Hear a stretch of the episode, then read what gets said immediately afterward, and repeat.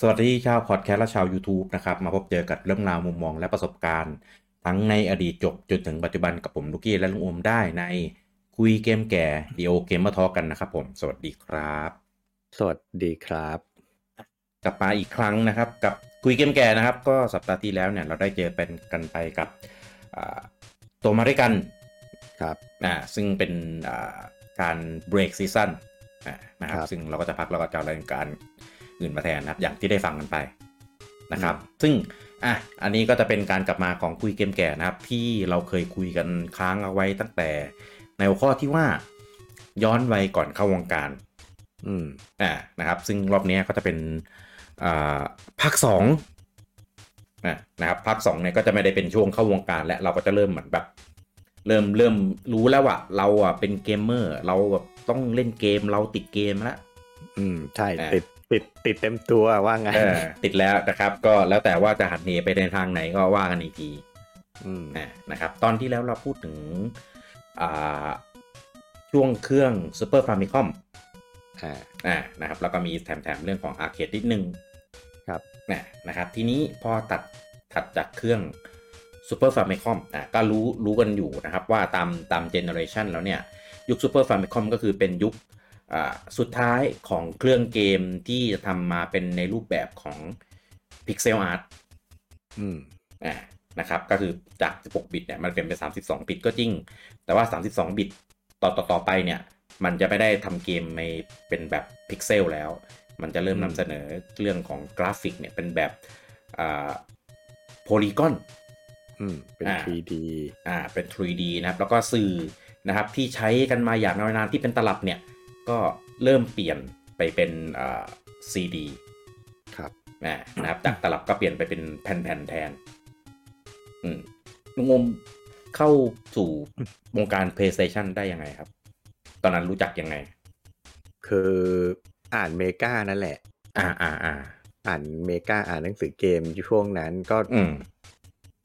ก็รู้ ก็รู้ว่าจะมีเครื่องเกมออกใหม่ คือจริง ๆ ช่วงนั้นน่ะ มันมีเครื่องเกมออกใหม่เยอะมาก อ่าอ่าใช่ ด้วยความที่มันเป็นช่วงเปลี่ยน เปลี่ยนยุคอะ อืม แล้วสื่อผมว่าหลักๆอ่ะมันเป็นที่เรื่องสื่อบรรจุ ที่ว่าเปลี่ยนจากตลับไปเป็นซีดีด้วยความที่ซีดีมันเป็นเทคโนโลยีใหม่ของตอนนั้น อืม เพราะฉะนั้นทุกวงการเลย ก็จะเปลี่ยนไปเป็นซีดีหมด ทั้งเพลงหนังช่วงแรกๆเออหนังตอนนั้นหนังก็เริ่มเปลี่ยนไปแผ่นละ อืม อ่าซอฟต์แวร์คอมพิวเตอร์อะไรเงี้ยก็เปลี่ยนจากฟลอปปี้ดิสไปเป็นซีดีเนาะเพราะฉะนั้นวิดีโอเกมก็เหมือนกันมีมีความพยายามจะเปลี่ยนไปเป็นซีดี อื ที ม นี้อ่ามันมีบริษัทหลาย ๆ บริษัทที่พยายามจะผลักดัน อืม ผลิตภัณฑ์ที่ใช้ซีดีออกมาไงที อ่า นี้อ่า เกมมันก็เป็นตลาดหนึ่งที่ณตอนนั้นผู้เล่นในตลาดยังไม่เยอะ เพราะฉะนั้น อืม ไอ้พวกบริษัทที่ถือเทคโนโลยีซีดีอยู่ในมือเนี่ยเขาก็เหมือนอยากจะเปิดกระโดดลงมาร่วมตลาดวิดีโอเกมด้วยอ่ะ อืม เพราะฉะนั้นช่วงนั้นจะเห็นได้ว่ามีเครื่องเกมเปิดตัวใหม่ที่ใช้สื่อเป็นซีดีเยอะมาก ไม่ว่าจะเป็นอ่าโซนี่กับ PlayStation ใช่ไหม อืม หรือแม้แต่เซกาเนี่ยเซกาก็เปลี่ยนไปเป็นซีดีก่อนตั้งแต่เมกาไดละ อ่าอ่า เป็น อ่า อุปกรณ์เสริม ใช่ แล้วตอนนั้นมันก็จะมีจากัวของอันตาลิ อ่า อ่ามี 3DO ของ Panasonic ซันโย อืม ฟิลิป อืม เราจะพูดถึงฟิลิปจริงๆใช่ไหม ไอฟิลิปเขาออก 3DO ด้วยไง ใช่ปะผมจำไม่ได้ละว่าฟิลิปทำ 3DO แต่ 3DO เนี่ยมันเป็นความร่วมมือกันของหลายบริษัท า คือมันจะมี อ่า มันจะมีเครื่องเกมชื่อว่า 3DO อ่ะ ของ อืม ของ Panasonic ของ Sanyo อะไรเงี้ยคือ ผลิตโดยคนละบริษัทหน้าตาไม่เหมือนกัน อ่า มีทรีดีโอ แต่ หลายเจ้า ใช่แต่ว่าไส้ในอ่ะเหมือนกัน เล่นเกมได้ อืมอืมอืม เล่นเกมได้เหมือนกันเออใช้สื่อเดียวกัน อืม ก็เซกาก็มีการประกาศเครื่องอ่ะแล้วตอนหลังเซกาก็เปลี่ยนมาเป็นเครื่อง Saturn ใช่ไหม อ่า นั่นแหละช่วงนั้นข่าวในหนังสือเกมจะแบบโอ้โหน่าตื่นตาตื่นใจมาก เพราะทุก อืม ค่ายพยายามจะออกเครื่องใหม่ แม้กระทั่งอ่า NEC ที่เคยทำเครื่อง PC Engine ก็ยังประกาศเป็น PC FX อ่า อ่า นั่นแหละ ซึ่งผมตอนแรก ผมแทบจะไม่ได้สนใจเครื่องอื่นเลย ผมก็แค่ตื่นเต้นกับการเปลี่ยนผ่านของยุคอะว่าโอ้โหมันมี อืม เครื่องนั้นเครื่องนี้แล้วเราเห็น เห็นภาพเกมเป็นโพลีกอนเป็นอะไรเงี้ยเราก็แบบโอ้โหทำไมมันแบบสวยจังวะ อืม ซึ่งจริง ๆ ตอนนั้นอ่ะ ผมไม่ได้เป็นแฟน Nintendo ผมไม่ได้เป็นแฟนบอยเครื่องอะไรใช่ไหม อืม แต่อย่างที่พูดไปในตอนที่แล้วว่าผมอ่ะติดเล่นเกม RPG ผมเป็นติ่งของ Squaresoft ตอนนั้น อืม ผมก็แบบตราบใดที่ยังมีไฟนอลแฟนตาซีให้เล่น ผมก็แฮปปี้กับเครื่องซูเปอร์อยู่อะ อืม เออเพราะฉะนั้นผมก็เลยไม่ได้คิดว่าจะเปลี่ยนเครื่องอะไร แล้วอย่างที่บอกว่าโหเปลี่ยนเครื่องทีมันเป็นเรื่องใหญ่ของเราอะแล้วมัน อืม แพงอะยุคนั้นอะ ก็เลยไม่จริงๆ ตอนแรกไม่ได้คิดจะเปลี่ยนเครื่องอะไร ก็แบบเออเล่นเครื่องซูเปอร์ไปเรื่อยๆ หัวโปรมันก็ถูกเกมมันก็เยอะอะไรเงี้ย อืม เออ จนกระทั่งเคยเล่าไปในตอนเก่าๆ หลายทีแล้วแหละ ก็คือ มีอยู่วันหนึ่ง อ่า เมกาประกาศข่าวไฟนอลเจ็ดจะย้ายไปลง PlayStation อ่า โอ้ อ่า โหข่าวนี้ผมนั่งไม่ติดเลยทีนี้ จริง เออ ก็แบบ เฮ้ย จะเขาเรียกว่าไงหนึ่งคือตอนนั้นนินถ้าจำไม่ผิดอะนินยังไม่ได้ประกาศเครื่อง N64 น่าแต่ยังนะ น่าผมจำผมเข้าใจว่าน่าจะยัง เพราะตอนนั้นผมยังไม่มีความคิดจะซื้อ N64 อยู่ในหัวเลย อืมอืมอืม เออ เพียงแต่ว่าเนี่ย พอประกาศว่า Final 7 จะไปลง PlayStation ผมแบบ โอ้โห อยู่ไม่ได้แล้ว อืม ต้องหาคงต้องหาทางซื้อ PlayStation อ่ะเพียงแต่ตอนนั้นยังไม่ได้จริงจัง เพราะว่ามันมันอีกเป็นปีเลยกว่าจะออก มันก็เหมือนยังไม่เดือดร้อนเออเกมบนเครื่องซูเปอร์เรายังมีเล่นอยู่ อืมอืม เพียงแต่ว่าพอประกาศ N64 ออกมาเนี่ยอ่ามันเป็นตลับ เอ๊ะหรือหรือมันประกาศแล้วว่างงเพราะว่ามันมีภาพที่เป็นเหมือนแบบ อ๋อมีภาพเทคเดโมของ Final 6 เนาะ เออเออเออที่เป็น 3D อะไรนั้นอ่ะ เออเป็นไปได้ ไม่แน่ใจ เอาเป็นว่าเอาเป็นว่า เอาไม่มัน เอาเป็นว่าไม่มั่นใจอ่ะ แต่ณตอนนั้นไม่ได้มีความคิดจะซื้อ N64 แน่นอนอ่ะ อืมอืมอืม จริงๆยังไม่มีไม่ได้มีความคิดจะซื้อเครื่องอะไรเลย อ่าใช่ เออ จนกระทั่งไฟนอลเจ็ดประกาศออกมานี่แหละเลยแบบโอ้โหถ้างั้นคงต้องไปซื้อ PlayStation แล้ว มั้ง แต่ตอนตอนแต่ยังไม่ได้จริงจังอะไรไงแค่เสียใจเฉยๆว่าแบบโหมีโอกาสจะอดเล่นสูงถ้าถ้าไม่ได้ซื้อ PlayStation อดเล่นไฟนอลเจ็ดแน่ๆ ตอนนั้นแบบหน่อยอยู่แค่นั้นไงเออ แต่ เออ ที่ที่แน่ๆ คือเป็นการตอกตะปูปิดฝาโลงไปเลยว่าไม่ซื้อ N64 แน่ อืม ๆเออ เพราะว่าจะตามตามไปเล่นไฟนอล ใช่จะตามไปเล่นไฟนอล อืม ทีนี้พอช่วงคลิเครื่องมันทยอยออกกันมา มันเป็นช่วงที่ตอนนั้นแถวบ้านผมมีซีคอนสแควร์มาเปิดละ อ่า แล้วที่ซีคอนสแควร์ที่เคยเล่ามันจะมีร้านเกมใหญ่มากๆอยู่ร้านหนึ่ง ร้านนี้ไฮโซมาก มีเครื่อง Next Gen มาโชว์ทุกเครื่อง เจ็ด มี PCFX มี Saturn มี PlayStation มี 3DO แม่งมีหมดเลย มีทุก มีทุกเครื่องเลยมาโชว์ เจ๋งว่ะ เจ๋งมาก เออ เออ แต่ว่าเออ ผมเล่าข้ามไปนิดนึง อืม ก่อน ตอนที่เข้าเจนเนี้ย เพื่อนผมไอ้เพื่อนคนนั้นน่ะ เพื่อนคนที่แม่งมีเกมใหม่บ่อยๆ มาแบ่งให้ผมเล่นน่ะ มัน อืม ไปซื้อ 3DO มาก่อน เพราะ 3DO อะออกก่อน อืม ใครเพื่อนเลย แล้วมันก็ไปซื้อมาทันทีเลย อืม ผมก็เลยมีโอกาสได้เล่น 3DO ทีนี้ความดีงามของ 3DO คือ มันเป็น อืม ยุคแรกของของเทคโนโลยี CD เพราะฉะนั้นคนทำอ่ะแม่งไม่ได้นึกถึงเรื่อง piracy อ๋อ เครื่องไม่มี protection อะไรเลยครับ เครื่อง อ่า 3DO เล่นก๊อปได้ณ day one โดยไม่ต้องแปลง อะไรวะเนี่ย เออ ก็คือแค่แค่เอาแผ่น CD อ่ะไปไปเบิร์นเป็นแผ่นก๊อปอ่ะ อ่า แล้วก็ยัดใส่เครื่องเล่นได้เลย โอ้ เออ นั่นแหละ เลยเปรมเลยเพื่อนผมซื้อ 3DO มาแม่งแผ่นเกม CD แผ่นละร้อยตอน อ่า นั้น อ่า เออ ซื้อเกมแม่งแทบทุกอาทิตย์ ซื้อเกมใหม่ทุกอาทิตย์เพียงแต่ว่า 3DO เกมมันน้อย อืม เออ เล่นได้ไม่นานมันก็เบื่อใช่ไหม อ่า ทีนี้ผมก็อ่ะกลับมาที่ซีคอนสแควร์ผมเลยมีโอกาสได้เห็นเครื่อง next gen อ่ะทุกเครื่องเลย อ่า เออ แล้วก็ร้านเนี้ยเขาเอา PlayStation อ่ะ มาให้เช่าเล่น อ๋อ มีขายด้วยเช่าด้วยเหรอ ใช่ มันเป็นร้านขายแล้วก็มีเช่าด้วย อืม เออ ยุคยุคยุคเครื่องซูเปอร์เขาก็เอาเครื่องซูเปอร์กับหัวโปรมาให้เช่าเล่น นั่งเล่น อ่า ในห้างนั่นแหละ เออ พอ พอ next gen ออกก็เอา PlayStation มาให้เช่า มี N64 ให้เช่าด้วย เจ๋ง ผมก็เลยผมก็เลยมีโอกาสได้เล่น Mario 64 อ๋อ ด้วยการไปเช่าเล่นนี่แหละ เหมือนไปลองดูว่าเครื่อง N64 มันเป็นยังไง อ่าอ่า ตอนเล่น Mario 64 ครั้งแรกบอกเลยว่าเล่นไม่เป็นเลย เพราะว่านั่นคือครั้งแรกที่ผมได้เล่นเกม 3D platformer อืม เพราะก่อนหน้านี้เล่นเป็นเล่นเป็นไซส์สคอร์มา แต่ ต ก่ ล น อด อ่า แล้วขนาดเล่นเป็นไซส์สคอร์ยังเล่นไม่เก่งเลย พอมาเป็น 3D โอ้โหทำอะไรไม่เป็นเลยครับ อ่า เออ เล่นไปเช่าเล่นได้อยู่แค่ประมาณครึ่งชั่วโมงหรือชั่วโมงเดียวอะ อืม เล่นไม่ผ่านสักด่านอะ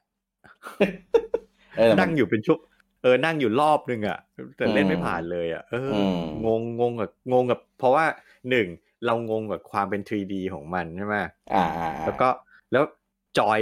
N64 อะคิดดู ดิ แม่งสามแง่งอะสามง่ามอะแล้ว แล้วเราก็ไม่รู้ไงเกมแบบเราก็ไม่รู้ว่าโหยมันต้องจับยังไงวะมันต้องบังคับยังไงวะแล้วเกมเราก็เล่นเกมก็ใหม่เราก็เล่นไม่เป็นเงี้ยนั่งเงอะเงอะงะงะอยู่กับจอยก็เป็นสิบนาทีแล้วอ่ะ อ่าอ่าอ่าเข้าใจ เออ ก็เลยรู้สึกปะเขาเรียกว่าไง first impression กับ N64 ผมไม่ค่อยดีอ่ะ เข้าถึเอยงาก อเข้าถึงยาก ม แล้วแล้วผมก็ไม่ได้เป็นแฟนมาริโอด้วยแล้ว อืม ไปเล่นมาริโอ 3D แล้วก็แบบโอ้โหเล่นไม่เป็น ผมก็เลยแบบ นั่นแหละ ก็แค่รู้สึกว่า แล้วแล้วแล้วแล้วเดิมเราก็ตัดสินใจว่าเราคงไม่ซื้อมันอยู่แล้วอ่ะเราแค่ลองเล่นดูอ่ะเออ ผมก็เลยแบบ เออ คงไม่ได้ซื้ออ่ะ N64 แน่ อืม ๆ แล้วก็มีโอกาสไปเล่น PlayStation อืม ช่วงแรกๆเลยร้อนไตเติลมันมีโทชินเดนลิทเลเซอร์อะไรพวกนั้นอ่ะ อืม เออผมก็ไปผมก็ไปเช่าเล่นโทชินเดนด้วยความที่แบบ อย่างที่บอกว่าชอบเล่นเกมไฟติ้งไง อ่า อ่าแต่ตตอนนั้นมีเทคเคนออกมาแล้วด้วย อืม ใจจริงอะอยากเล่นเทคเคนแต่ว่าเหมือนแผ่นไม่ว่าง เลยต้องไป อ่า เล่นเลยต้องไปเล่นโทชินเดนแทน อืม ก็ กลายเป็นว้าวว้าวมากว่าแบบโหเกมไฟติ้งเป็นโพลีกอนแม่งแบบโคตรเจ๋งเลยว่ะอะไรเงี้ย อืมอืม เออ มันก็เลยนั่นแหละใจก็เทไปทาง PlayStation เยอะมาก จนสุดท้ายก็ ใช้ไม้เดิม เพราะดูราคาแล้วอะซื้อเองไม่ไหวแน่นอน อ่า เออ แต่ว่าคือตอนแรกอะผมคิดว่าผมไม่ได้จะรีบซื้อ เพราะว่าดูจากเกมอื่น ๆ แล้วว่า มันมีเกมน่าเล่นนะ แต่ผมไม่มีปัญญาซื้อไงตอนนั้นอะแล้วเครื่องซูเปอร์ยังมีเกมเยอะอยู่ ผมก็เลยมองว่า เฮ้ย ไม่ต้องรีบเล่นเครื่องซูเปอร์ไปก่อน เอาไว้ใกล้ๆไฟนอลเจ็ดออกแล้วค่อยเดือดร้อน อืม เออเพราะฉะนั้นผมช่วงแรกช่วงช่วงแรกๆของ PlayStation ก็คือผมก็แบบ แค่ติดตามข่าวว่ามันมีเกมอะไรออกมาบ้างอะ่ะ อ่า เออ แต่ว่าก็ไม่ได้ไม่ได้เล่นคือเช่าไอ้ที่ว่าไปเช่าเล่นก็แค่เช่าเล่นไปลองดูแค่ครั้งเดียว หลังนั้น อ่า ผมก็ไม่ได้ไปเช่าอีก เออเพราะ มอืม ปกติผมไม่ชอบเช่าเกมเล่นอยู่แล้วเปลืองตังค์ อ่า เออ จนกระทั่ง อ่า ขึ้นมสี่ผมซื้อผมจำได้ว่าผมซื้อ PlayStation ตอนขึ้นมสี่ อืม เออ อ่า ก็คำนวณแล้ว คืออ๋อแล้วก็ช่วงแรกที่เครื่องมันออกมา มันยังแปลงแบบต้องใช้แผ่นล่ออยู่ มันยังยุ่งยากด้วย อืม เออ ผมก็เลยกะว่า เฮ้ย เนี่ย รอจนมัน รอจนมันไฟนอลเจ็ดจะออก แล้วเหมือนมัน มันเล่นกอล์ฟได้ง่ายกว่านี้ อ่า อ่า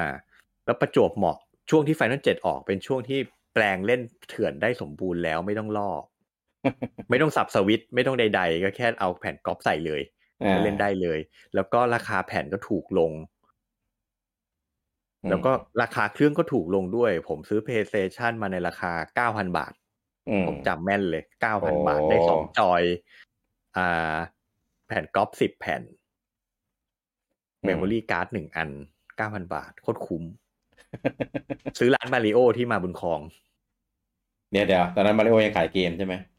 ใช่ อ่าอ่า เออ อยู่หน้าบันไดเลื่อน อืม เออ ก็แต่ว่า ใช้มุกเดิมกับตอนที่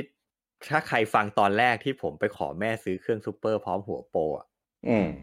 ที่ไปงัดมาว่าแบบโหตั้งแต่เด็กจนโตแม่ไม่เคยซื้อ ไม่เคยเอ่ยปากขอแม่ซื้ออะไรเลยอะแล้วแม่หักอกไม่ซื้อให้อะผมเลยเอาเรื่องเนี้ยไปจี้แม่อีกรอบนึงเว้ย เออ แม่ข่าวที่แล้วแม่เบี้ยว ข่าวที่แล้วแม่ผิดคำสัญญาแม่ผิดคำพูด ข่าวนี้ ขออีกครั้งกรุณา อ่า เพราะข่าวนี้มันถูกกว่าด้วย อ๋ออ่าอ่าอ่า เพราะเพราะเครื่องซูเปอร์บวกหัวโปรมันเกินหมื่นเลย PlayStation มันแค่เก้าพัน ผมไปเช็คราคามาแล้ว โคตรถูก ถูกกว่าเครื่องดีกว่าด้วย แล้วผมพยายามจะชูว่าที่บ้านผมตอนนั้นไม่มีเครื่องเล่นซีดี อ่าอ่าอ่า ผมก็พยายามแถว่า เฮ้ยเนี่ย มันเอามาเปิดซีดีได้ด้วย แม่ก็เลยแบบจำใจเอาว่าคราวนี้ต้องยอมมันแล้ว ก็เลยแบบน่ะผมเลยพาแม่ไปมาบุญครอง ตั้งแต่เกิดมา จนคิดดูตั้งแต่เกิดมาจนมสี่ผมไม่เคยเดินมาบุญครองกับแม่เลย อืม เออ เพราะว่าควอ่ะอันนี้นอกเรื่องความเชื่อของคนยุคนั้น อืม ผมผมไม่รู้คุณกี้เคยได้ยินป่ะแม่ผมมาก่อหูผมประจำไม่ให้ไปมาบุญครอง จะโดนหลอกเหรอ่ะ เขาลือมาตั้งแต่เด็กว่ามาบุญครองโครงสร้างตึกมันไม่ดีมันจะถล่ม ฮะอันนี้ไม่เคยได้ยิน แม่ผมพูดมาตั้งแต่ผมยังไม่สิบขวบอะ เชด จนนี่ผมสี่สิบแล้วแม่งก็ยังไม่ถ ล่ม จะ รี ไม่ โน ถ เว ล่ ท ม มาไม่รีโนเวทมาต้องไม่รู้กี่รอบ ผมก็แบบ เออเออ แม่ไปเอามาจากไหนก็ไม่รู้เออแม่ผมพูดจริงๆคนยุคนั้นเขาเชื่อจริงๆว่าแบบเฮ้ยมาบุญครองอะมันจะถล่ม น่า น่าจะเป็นคู่แข่งปล่อยข่าวแล้วคนแม่งก็แบบ เอ เอ อ อเลยหลอก มัน หลน อารมณ์แบบ ย่างงี้ อารมณ์แบบเฟกนิวฟอร์เวิร์ดเมลสมัยเนี้ย เออ ลือต่อๆกันมา เออเออเออเออเออ เออ แล้วคิดดูดิแม่ก่อกหูผมอย่างนั้นตั้งแต่เด็กอะแต่ผมลากแม่ไปซื้อเพย์สเตชันที่มาเป็นคลองอ่ะผมก็แบบเออแม่ก็ มาได้ไงวะ น่าจะลืมลืมไปแล้วมั้งเพราะมันนานแล้ว เออ อืม นั่นแหละ แล้วแบบโหเป็นเป็นผมจำความรู้สึกวันนั้นได้คือแบบผมแบบ เรียกว่าเป็นวันที่ดีใจที่สุดในชีวิตเลยของณเวลานั้นนะ อืม เพราะอย่างที่บอกตั้งแต่เด็กจนโต คือผมอะตอนตอนเล็กตอนตอนเรียนประถมอะผมเรียนเก่งมาก อ่า ผมสอบได้ที่หนึ่งที่สองที่สามตลอด อืม แต่บ้านผมไม่ใช้ระบบให้รางวัล ก็ ะ คือเหมือนกับว่าเขามองว่ามันเป็นเรื่องที่เป็นหน้าที่ที่ต้องทำอยู่แล้ว เขาไม่เอาของรางวัลมาล่อ เออ แต่ผมอะเห็นเพื่อนอะสอบได้อันดับดีๆ แม่งไม่ต้องสอบได้ที่หนึ่งด้วยซ้ำแค่แบบแค่แม่งดีกว่าคราวที่แล้ว มันก็ได้รางวัลกันแล้วเงี้ย อ่า เออผมก็เลยรู้สึกน้อยใจเหมือนกันว่าแบบเออเราก็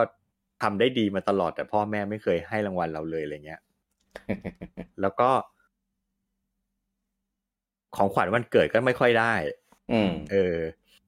แล้วก็ไม่เคยได้รางวัล ไม่เคยขอซื้อของอะไรทั้งนั้นใช่ไหม อืม เพราะฉะนั้นวันนั้นเลยเป็นวันพิเศษมากๆในชีวิตผมอะคือแบบโอ้โห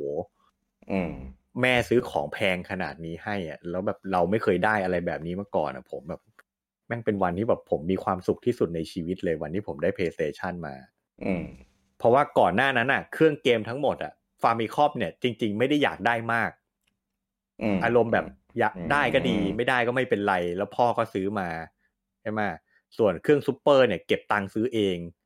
เฉพาะหัวโปรด้วย เครื่องซูเปอร์ไปหลอยเขามา อืม เออ มันก็เหมือนอารมณ์แบบปากกัดตีนถีบมา มันก็ไม่ได้ไม่ได้ไม่ได้ไม่ได้รู้สึกแบบ enjoy อะไรอ่ะ เออแต่คือเครื่อง PlayStation นี่มันคือแบบมันคือความพิเศษอ่ะ เพราะว่าแม่ซื้อให้ อืม เออ แล้วก็ นั่นแหละ เลยแบบเป็นช่วงที่ผมเรียกได้ว่า อินกับวิดีโอเกมที่สุดในชีวิตเลยตอนนั้น อืม เออ มันเป็นช่วงมปลายแล้วอะ่ะ มันเป็นช่วงรอยต่อมสามขึ้นมสี่แล้วก็วัยรุ่นอะ่ะ แล้วก็มีห้องส่วนตัว มีทีวีในห้อง อ่ามีมีเครื่อง PlayStation มีเครื่องซูเปอร์โห แม่งบอกบอกตรงๆว่าถ้าไม่ต้องไปโรงเรียนนะ ผมแม่งเป็นนิดแน่นอน เป็นฮิกคิโคโมริอยู่บ้านแน่นอน จริงๆ แล้วลุงโอมเป็นเป็นแฟน PlayStation แต่เจออะไรสักอย่างทำให้แบบพลิกมาเป็นแฟน Nintendo แบบเนี้ย คือ คืออย่างที่บอกจริงๆ แล้วผมไม่ได้เป็นแฟนเครื่องไหนเลย ตั้งแต่ไหน เออ แต่ไรจนจนปัจจุบันเนี่ยผมก็ไม่ได้เป็นแฟนเครื่องไหน อ่า ผมเป็นแฟนเกม ผมไม่ได้เป็นแฟนเครื่อง อ่า เออ เพราะฉะนั้นแบบเครื่องไหนที่เครื่องไหนที่มันมีเกมดีๆ ให้ผมเล่นผมก็ซื้อเครื่องนั้น คืออ ม ตอนเด็กๆอ่ะด้วยความที่เราไม่มีปัญญาซื้อได้ทุกเครื่อง อืมอืมอืม ผมก็จะเลือกเครื่องที่มันมีไฟนอลเล่นอ่ะ เป็นหลักไว้ก่อน อืม เออ มันก็ถามว่าจริงๆ เป็นแฟน PlayStation ไหมก็ไม่ใช่นะ เพียงแต่ว่าก็ไฟนอลมันลงเพลย์สเตชันอ่ะ อืม อืม แต่ว่าตอนตอนหลังหันเหอ่ะอ่ะทีสไว้ก่อนก็แล้วกันก็คือช่วงหลังๆอ่ะมันมีช่วงที่ผมเลิกเล่นเกมไป อืม แล้วพอแล้วก็พอจะกลับมาเล่นอ่ะ มันก็ต้องมาเลือกไงว่าจะเล่นอะไร อืม อ่ะช่วงนั้นอ่ะ เป็นจุดที่จุดเป็นจุดพลิกผันทำให้ผมกลับมาหา Nintendo เดี๋ยวถึงช่วงนั้นแล้วค่อยเล่าให้ฟังรายละเอียดอีกที โอเค เออแต่นั่นแหละก็กลับมาช่วง PlayStation อย่างที่บอกเป็นช่วงที่อินกับวิดีโอเกมที่สุดเลย แล้วก็พอขึ้นม .4 เนี่ย อ่า โรงเรียนผมมันมีการเปิดรับเด็กใหม่ตอนม .4 อืม อย่างที่ตอนที่แล้วผมพูดว่าตอนผมเรียนม ต้นน่ะ เพื่อนในห้องไม่มีใครเล่นเกมเลย อื ผมเลยผมเลยเหงามาก เพราะว่าไม่มีคนคุยเรื่องเกมด้วยเลย อ่า อ่า แต่พอขึ้นม .4 ปุ๊บมีเด็กใหม่เข้ามาเยอะ ผมไปอยู่ห้องที่มีเด็กใหม่เกินครึ่งห้องอ่ะ โอ้โห เออ แล้วแม่งกลายเป็นมีคนเล่นเกมเยอะมาก อืม ผมเลยมีเพื่อนคุยเรื่องเกมกัน แล้วช่วงนั้นไฟนอลเจ็ดออก นั่นแหละมันเลยเป็นแบบ เป็นท็อปิกที่ให้พูดคุยกันในในทุกๆวัน ทุก ๆ เช้าที่มาโรงเรียนเลยว่าเฮ้ยมึงเล่นถึงไหนแล้ว อ่าอ่าอ่า เออ มาแชร์กันมาขิงกันอะไรเงี้ยผมเป็นคนแรกในโรงเรียนที่เล่นไฟนอลเจ็ดจบแผ่นหนึ่ง อืม เออโคตรโคตรพราว ตอนนั้นภาษาญี่ปุ่นด้วย ภาษาอังกฤษยังไม่ออก ตั้งแต่แรกเลย ใช่แล้วก็งกดำน้ำกันหมดทุกคนอ่ะ แบบ อ่า แต่ทุก อ่า ทุกทุกคนมีสกิลการเล่นเกมภาษาญี่ปุ่น เพราะมันเล่น RPG มาตั้งแต่เครื่องซูเปอร์กันเงี้ย อืม เออสนุกมากช่วงนั้น อ่ะคร่าวๆประมาณนี้ก่อน เออเออเออ ของคุณกี้เป็นไงครับ ของผมนี่ก็ยังคงพึ่งร้านเกมอยู่ อืม อ่า ช่วงช่วงนั้นนะก็คือยังยังก็ยังอยู่ต่างจังหวัด ยังยังไม่ได้เข้าเอ่อมาเรียนที่กรุงเทพ อืม เออก็ยังอยู่ต่างจังหวัดก็ ตอนนั้นน่ะ เพราะถ้าผมจำไม่ผิดนะ เออผมอ่ะยังเล่นฟามิคอมอยู่เลยตอนที่มันมี PlayStation คือด้วยความเอ่อด้วยความที่ PlayStation เนี่ย เอ่อเอ่อมันต่างจังหวัดไงแล้วก็หา อืม คนซื้อได้ยาก แล้วก็พวกเพื่อนๆที่ที่สนิทสนิทกันตอนมต้นตอนประถมอะไรเงี้ยมันก็แยกย้ายไปเรียนไกลๆ ไปอยู่ อืม ในตัวเมืองไปแล้วก็ไม่ค่อยได้คุยไม่ค่อยได้อะไรกันแล้วไง ครับ เออ ก็คือยังยังคงเล่นเครื่องซูเปอร์อยู่ แต่ว่าผมว่าตอนนั้นนะผมมาเล่นเกมน้อยลงนะสำหรับคอนโซล เออ อืม เพราะว่าพอมันพอมันเริ่มโตขึ้นโตขึ้นนะมันก็เลยแบบเรียนเยอะขึ้น อืม อ่านะครับ แต่ว่าไปเล่นพวกตระกูลเกมบอยอะไรเงี้ยเยอะเยอะมากกว่า อืม ตระกูลเกมบอยเกมบอยพ็อกเก็ตอะไรประมาณนี้แหละ อ่า เออนะครับ ก็วันหนึ่งเล่นก็เล่นเครื่องซูเปอร์อยู่แหละเออน่าจะเล่นอะไรวะโกเอมอนหรืออะไรสักอย่างเนี่ยเออมันไม่จบสักทีมันยากหรืออะไรเงี้ยเออก็มีเพื่อน อืม เพื่อนมาที่บ้านเลยมาหาที่บ้านเลยบอกว่า เอ้ย มันมีร้านเกมเปิดใหม่มา มีเครื่องเกมใหม่ด้วย อืม เออ ไปไหมอ่า ไปสิเครื่องเกมใหม่อะไรก็ไม่รู้ พอไปถึงร้าน อ่ะก็ก็มีตู้ประมาณแบบห้าตู้ห้าเราเรียกว่าตู้นะแต่จริงๆมันคือห้าเครื่องห้าทีวีแหละ อ่า เอ อ่า อแล้วก็มีเครื่องเกมวาง ซึ่งตอนนั้นไม่รู้จักด้วยว่ามันเป็นเครื่องอะไร อืม อ่า แต่เห็นแค่ว่า อ่า สิ่งที่เขาเล่นอ่ะ มันเป็นเกมดากอนบอล อืม เออ มันเป็นจากเกมดากอนบอล ซึ่งตอนนั้นน่ะ ที่เห็นนะ รู้สึกภาพแม่งแบบแม่งแม่งไม่สวยเลยอ่ะ เพราะว่าแม่งแม่งเป็นเหลี่ยมๆเป็นสามเหลี่ยม เป็นแตกๆตัวแม่งดูไม่เป็นตัว ออ เพราะว่าเราอ่ะเล่นดากอนบอลจากของเครื่องซูเปอร์มา มันเป็นภาพภาพเหมือนแบบคล้ายๆภาพการ์ตูนไง เออ เออพอไปเจอภาพเป็นโพลีกอนน่ะ ก็เลยรู้สึกว่ามันแบบ ตัวมันไม่เหมือนน่ะ อืม เออรู้สึกตัวมันไม่เหมือนตัวมันไม่สวยเลย เออ แล้วก็แบบดูดูเขาเล่นแล้วก็แบบ พลังแบบพลังมันก็ไม่สวยเว้ยคือตอนนั้นคือแบบแอนจำได้เลยว่าแอนตี้มาก อ่ะแต่ว่าด้วยความที่มากับเพื่อน อ่ะแล้วก็มันมีเครื่องหนึ่งว่างพอดีอ่ะเพื่อนก็ชวนไปเล่นด้วยกัน แม่งก็เสือกเอาดักอนบอลมาเล่นอีกชวนให้มาเล่นด้วยกัน แล้วคือแบบเล่นไม่เป็นเว้ยเล่นไม่เป็นหนึ่งสองคือไม่รู้จักตัวละคร เพราะว่าภาคนั้นนะถ้าจำไม่ผิดมันเป็นดักบอลจีที ครับ เออ ไม่ได้ดู เพราะว่าช่องเก้าไม่เคยเอามาฉาย อ่า อ่านะครับ ต้องหาดูตามพวกแบบม้วนวิดีโออย่างเดียวอะไรเงี้ย ใช่ใช่ อ่า ใช่ ซึ่งซึ่งไม่เคยดูเคยพยายามจะดูแล้วแต่ว่ามันแบบมันมีไม่ครบแล้วก็ร้านก็เอามาแบบน้อยเลย อะไรอย่างเงี้ย เออก็เลยไม่ได้ดูก็เลยแบบไม่ไม่ค่อยรู้จักตัวละครแบบอะไรว่าร่างร่างลิงร่างอะไรนี่มันยังไงวะ อืม เออคือเมื่อก่อนเนี่ยถ้าเกิดเราไม่ได้ดูช่องเก้าเนี่ยอย่างน้อยมันก็มีมังงะให้เราอ่านไง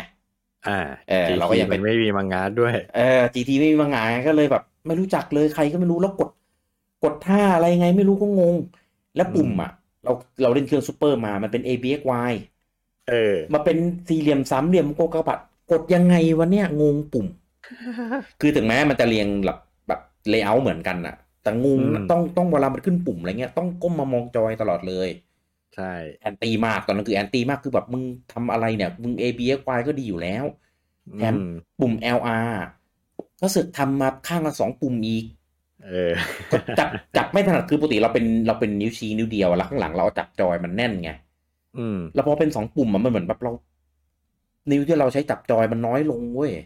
อืม แล้วแถมยังมีดุนยาวๆมาอีกทำให้เราจับโอ้โหมันต้องเกรงมือหนักมาก อืม เออครั้งแรกมีแต่ความแอนตี้เลยครับ ตอนนั้นคือแบบ เครื่องอะไรวะเนี่ย ไม่เห็นดีเลย อ่ะอ่ะสักพักหนึ่งเพื่อนเปลี่ยนเกมไปเอาเกมเกมหนึ่งมา ซึ่งมันบอกว่าเหมือนคอนท่าเลยมาเล่น อ่าเหมือนคอนท่ามันเลยมาเล่นมาเล่น มันก็คือเมทัลสลัก อ๋อ อ่ะคือสรุปจริงโอ้โหภาพสวยมากอันนั้นคือแบบรู้สึกแฮปปี้เพราะว่ามันยังเป็นพิกเซลอยู่ อืม อ่า แต่มันเป็นพิกเซลที่แบบภาพสวยมากอันนั้นคือแบบว้าวมาก อืม เออรู้สึกแบบมันมากถึงแม้มันจะไม่ใช่คอนทราก็เถอะมีเก็บของเก็บปืนอะไรเงี้ยเหมือนคอนทราเลย อืม เออแต่ก็เล่นแบบงงๆนิดนึงอะไรเงี้ยงงปุ่มอะไรเออแต่ก็พอพอเล่นได้ เล่นเล่นเล่นไปแล้วก็ขึ้นฉากโหลดดิ้งคือฉากมันฟีดเลยแล้วก็ขึ้นโหลดดิ้งอยู่อยู่ที่ เอ มุม อ มุมจออะผมจำไม่ได้ว่ามุมไหนน่าจะขวาบนซ้ายบนอะไรสักอย่างอะก็เลยเอ๊ะอะไรวะเป็นอะไรวะเออก็ไม่ได้เอะใจ เล่นไป เอ๊ะขึ้นอีกแล้ว เออ ม อะไรเงี้ยเพื่อนเพื่อนมันก็ไม่ได้ไม่ได้อะไรนะมันก็แบบเล่นของมันไปอะไรเงี้ย อืม สักพักหนึ่งไม่ไหวแล้วลำคาญก็ถามเจ๊คนนี้เจ๊เจ๊ก็เป็นเจ๊ร้านเจ้าของร้านเกม อ่า เออเออก็ถามเจ๊อันนี้อะไรอ่ะ มันขึ้นตลอดเลยอ่ะคือมันมันเป็นมีปัญหาอะไรหรือเปล่า ตอนนั้นภาษาอังกฤษยังไม่แข็งไง อ่า เออเออก็อ๋อมันเกมมันโหลด ก็เลยงงเกมมัน อืม โหลดอะไรวะ เล่นเกมมาจะโหลดอะไรอะคือ คือปกติคืออย่างซูเปอร์อย่างเงี้ยอ่ะก็คือโหลดทีเดียวใช่ไหม อืม รอทีเดียวจบ อันนี้คือแบบโหลดตลอดเกมอะคือแบบ โหลดอะไรวะเล่นเล่นเล่นเล่นกำลังกระโดดเงี้ยกระโดดอ่าโหลด พอเข้าเข้าไปโซนใหม่เงี้ยอ่าโหลดอีกแล้ว อืม เออคือมันไม่เหมือนปัจจุบันเนี้ยคือถ้าโหลดอะมันก็โหลดเป็นฉากฉากๆทีเดียวเสร็จไง อืม เออนั่นแม่งโหลดตลอดเลยเว้ยน่ารำคาญมากโคตรโคตรเสียอารมณ์เลยคือเกมก็ดีอะแต่มันมันโหลดตลอดอะอ่ะก็เล่นเมตาสาระไปก็เล่นไปแบบหลายด่านอยู่เหมือนกันอ่ะหมดเวลาโอเคเลิกพอเลิกแยกย้ายกลับบ้านคือเต็มไปด้วยความที่แบบแบบไม่ไม่ประทับใจอ่ะ ไม่ไม่มี อืม อิมเพรสชันเลย แล้วก็ไม่รู้ด้วยว่ามันคืออะไร เพราะว่า ก็ไม่ได้อ่านหนังสือเกมไม่ได้อะไรอย่างนี้แล้วร้านเกมเมื่อก่อนที่เวลาเข้าอ่ะ ก็เป็นร้านเกมแบบบ้านๆห้องแถวที่เขาเปิดเอาเครื่องมาลงอะไรเงี้ย ครับ อ่ะสักพักหนึ่งก็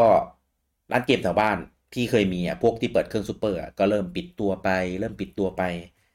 เหลือร้านเจเนี่ยสตรองมาก แล้วเขาเครื่องซูเปอ อื ร์ ม แล้วเขาแม่งเขาครบวงจรมาก คือค่อยค่อยๆค่อยๆเพิ่มเครื่อง เอ่อให้ให้คนเข้าไปเล่นเนี่ย ได้เยอะขึ้นเรื่อย อืม ๆอ่า จากเขาจากตึกแถวคูหาเดียว เป็นสองคูหา อืม อ่า แล้วก็มีแบบเครื่องให้เล่นอย่างเงี้ยเยอะขึ้นเรื่อยๆ มีอ่าตลับเซฟให้ยืม อ่า มีมีขายด้วยอ่าสำหรับคนที่แบบอยากมีเป็นของตัวเอง แล้วก็มีหนังสือเกม อืม อ่า มีหนังสือเกมให้ให้ให้อ่าน อ่า ก็มีทั้งบทสรุปมีทั้งข่าวเกมแล้วก็อัปเดตไวมาก ก็เลยรู้สึกว่าเหมือนแบบมันไม่มีที่พึ่ง แล้วก็เกมซูเปอร์เราก็เล่นจนเบื่อแล้วไง เออ ก็เลยค่อยๆ ลองไปสิงดูไปสิงดูไปไปไปดูเรื่อยๆ เออ ก็ก็เหมือนค่อยๆ ค่อยๆ ซึมซับไปในตัว เออค่อยๆ รู้ว่าอ่ะมันเป็น PlayStation นะ มันเป็นแผ่นซีดีนะ มันจะมีโหลด มันจะมีหลายแผ่น มันจะมีอะไรอย่างนี้ อืม เออ ก็ ก็ ส่วนใหญ่ก็ไปแบบเล่นแบบเกม แบบเล่นสเปซสปะ ไม่ ไม่มีเกมอะไรที่ตั้งใจจะเล่นเป็นจีแมนอัน เออ ก็ไปเล่นมั่ง บางทีก็ไปดูคนอื่นเขาเล่นมั่งเกมที่เราไม่รู้จักอะไรอย่างเงี้ย อืม เออ ก็มีครั้งหนึ่งที่ทำให้เกิดความประทับใจในใน PlayStation ก็คือ มีเพื่อน อ่า เพื่อนอีกคนอีกคนหนึ่งมานั่งเล่นเกมคนเดียว เออแล้วก็เราก็ไปดูแล้วก็ไปช่วยมันมันเรียกให้มาช่วยนั่งดูเพราะว่า มันมีพัซโซมันมีอะไรเงี้ยให้ช่วยกันแก้ อ่า นั่นก็คือ Resident Evil หนึ่ง ครับ เออ ก็ไปช่วยนั่งเล่นกันดูแล้วคือแบบ แล้วเอาตรงๆนะกรีดทุกฉาก ตะโกนลั่นล้านทุกฉากอะคือแบบไม่ว่าจะเป็นฉากหมา ฉากอีกา ฉากซอมบี้โผล่มา ฉากกระจกอะคือลั่นหมดแล้วคือมันเป็นบรรยากาศที่แบบ เราไม่เคยได้จากการเล่นเล่นเกมมาก่อนไง อืม เออแล้วคือแม่งแม่งเรียวแม่งสมจริงมีเสียงภาค มีฉากที่เป็นแบบมูวี่มาเป็นฉากขั้น อะไรอย่างเงี้ยคือแบบแล้วภาพมันเป็นแบบ 3D เป็นมุมมองแบบกล้องวงจรปิดอะไรเงี้ย เราไม่เคยเห็นเกม อืม แนวนั้น อืม เออรู้สึกว่าโห แม่งเจ๋งว่ะ เออ ก็เลยมาตั้งหน้าตั้งตาเล่นบ้าง อ่ะก็จบไปภาคหนึ่ง จบไปภาคสองภาคสองมีมีสองแผ่นที่ว่าเล่นได้สองคนลีอองกับแคลร์อะไรเงี้ย โอ้ก็เลย ครับ แบบเหมือนเหมือนแบบเป็นเป็นอ่าแฟนเป็นแฟนเกมแนวนี้ในร้านเออก็พยายามหาเกมแบบเนี้ยเกมอื่น ที่ อืม ที่เป็นที่เป็น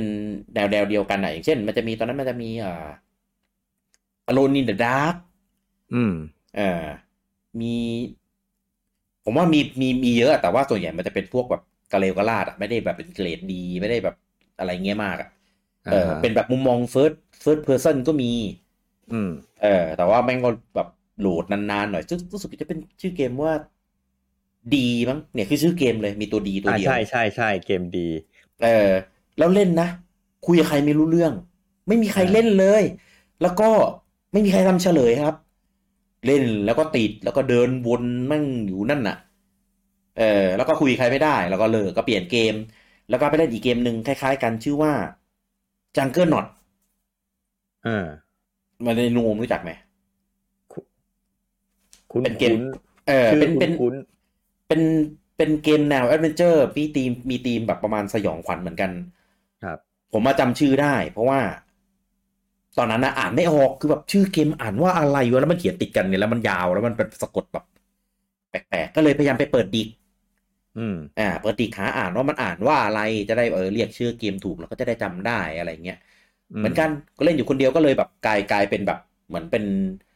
คนที่จะมาร้านเกมเพื่อเล่นเกมแนวเนี้ยโดยเฉพาะเทก็แบบอ่ามีคนเล่นเกมนี้เขาก็หาหามาเพิ่ม เอออ ม จนกระทั่งวันหนึ่ง Silent Hill ออกครับ ไม่มีใครรู้จักเลยครับ ในร้านไม่มีใครรู้เลย เออ ผมรู้แค่ว่าอ่ะแม่งเป็นเกมแนวเดียวกันกับกับอ่า Resident Evil กับ Bio เออตอนนั้นเราเรียกว่า Bio- ว่า Bio เออ ก็นั่งเล่นอยู่คนเดียวเหมือนกัน ไม่มีไกด์ไม่มีเฉลย แล้วก็ภาษา อืม คือภาษาในเกมอ่ะ มันจะซับซ้อนกว่า Resident Evil มาก เพราะว่าปริศนาอะไรต่าง ๆ อะไรเงี้ย มันจะบอกใบผ่านกันแบบการคุยกันด้วย อืม แล้วก็ปริศนา มันเป็นคำกรอน อืม เป็นคำกรอน มันเป็นคำแบบแบบต้องไปตีความต้องไปอะไรอย่างเงี้ย อืม เออ อย่างเช่นมีเป็นโนอันหนึ่งให้กด อ่า อันนี้จำได้เลยว่าเล่นไม่ผ่าน มีเป็นโนให้กด แล้วมันจะมีคำใบ้เป็นคำกรว่านก นกหนึ่งตัว บินไปอันนี้ อีกา หงส์อะไรประมาณเนี้ยโหแบบอุโอม คือเปิดอีกแล้วอ่ะ ยังไม่เข้าใจอ่ะ คือจำได้ว่าติด ติดอยู่กับมันนานมาก เออเจเขาก็พยายามไปไปหาหนังสือ หาไกด์หาอะไรมามาให้นะ เออ ก็ไม่มี ก็จนสุดท้ายผ่านนะครับ แล้วก็เลยเหมือนแบบกลายกลายเป็นเป็นเซียนเกมแนวนี้ เวลา ครับ แบบผมมาเล่นแนวเนี้ย ก็จะมีคนมามุงดู เพราะว่ามันเป็นเกมที่แบบ ไม่ไม่ค่อยมีใครเล่น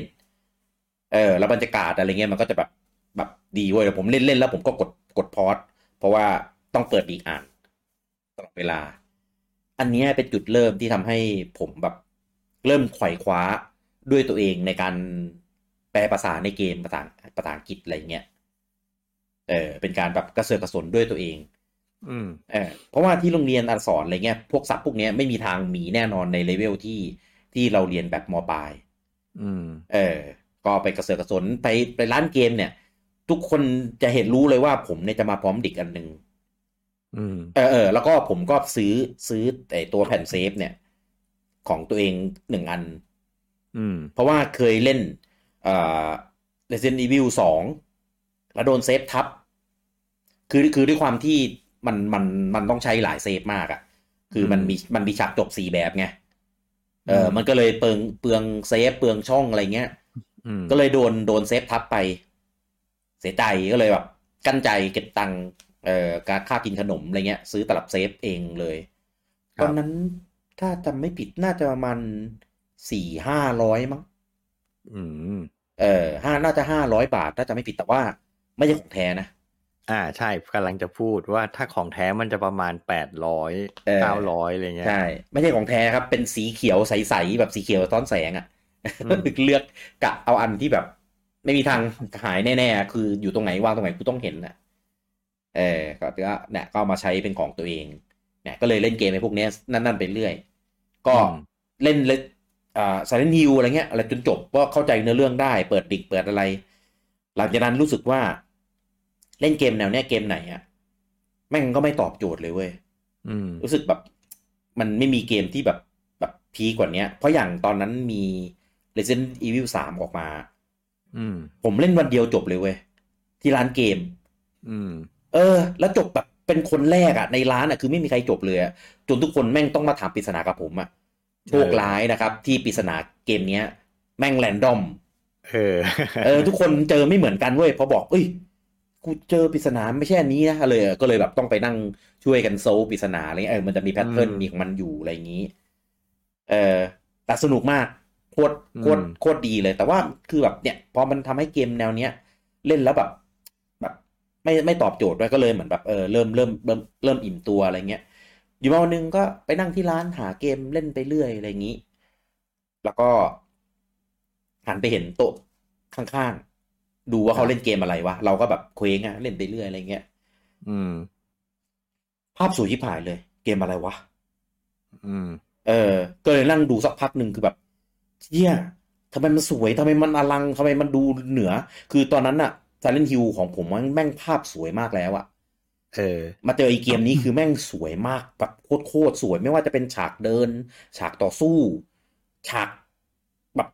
เวทอะไรเงี้ยแม่งอลังมากมันก็คือไฟนอลแปดครับ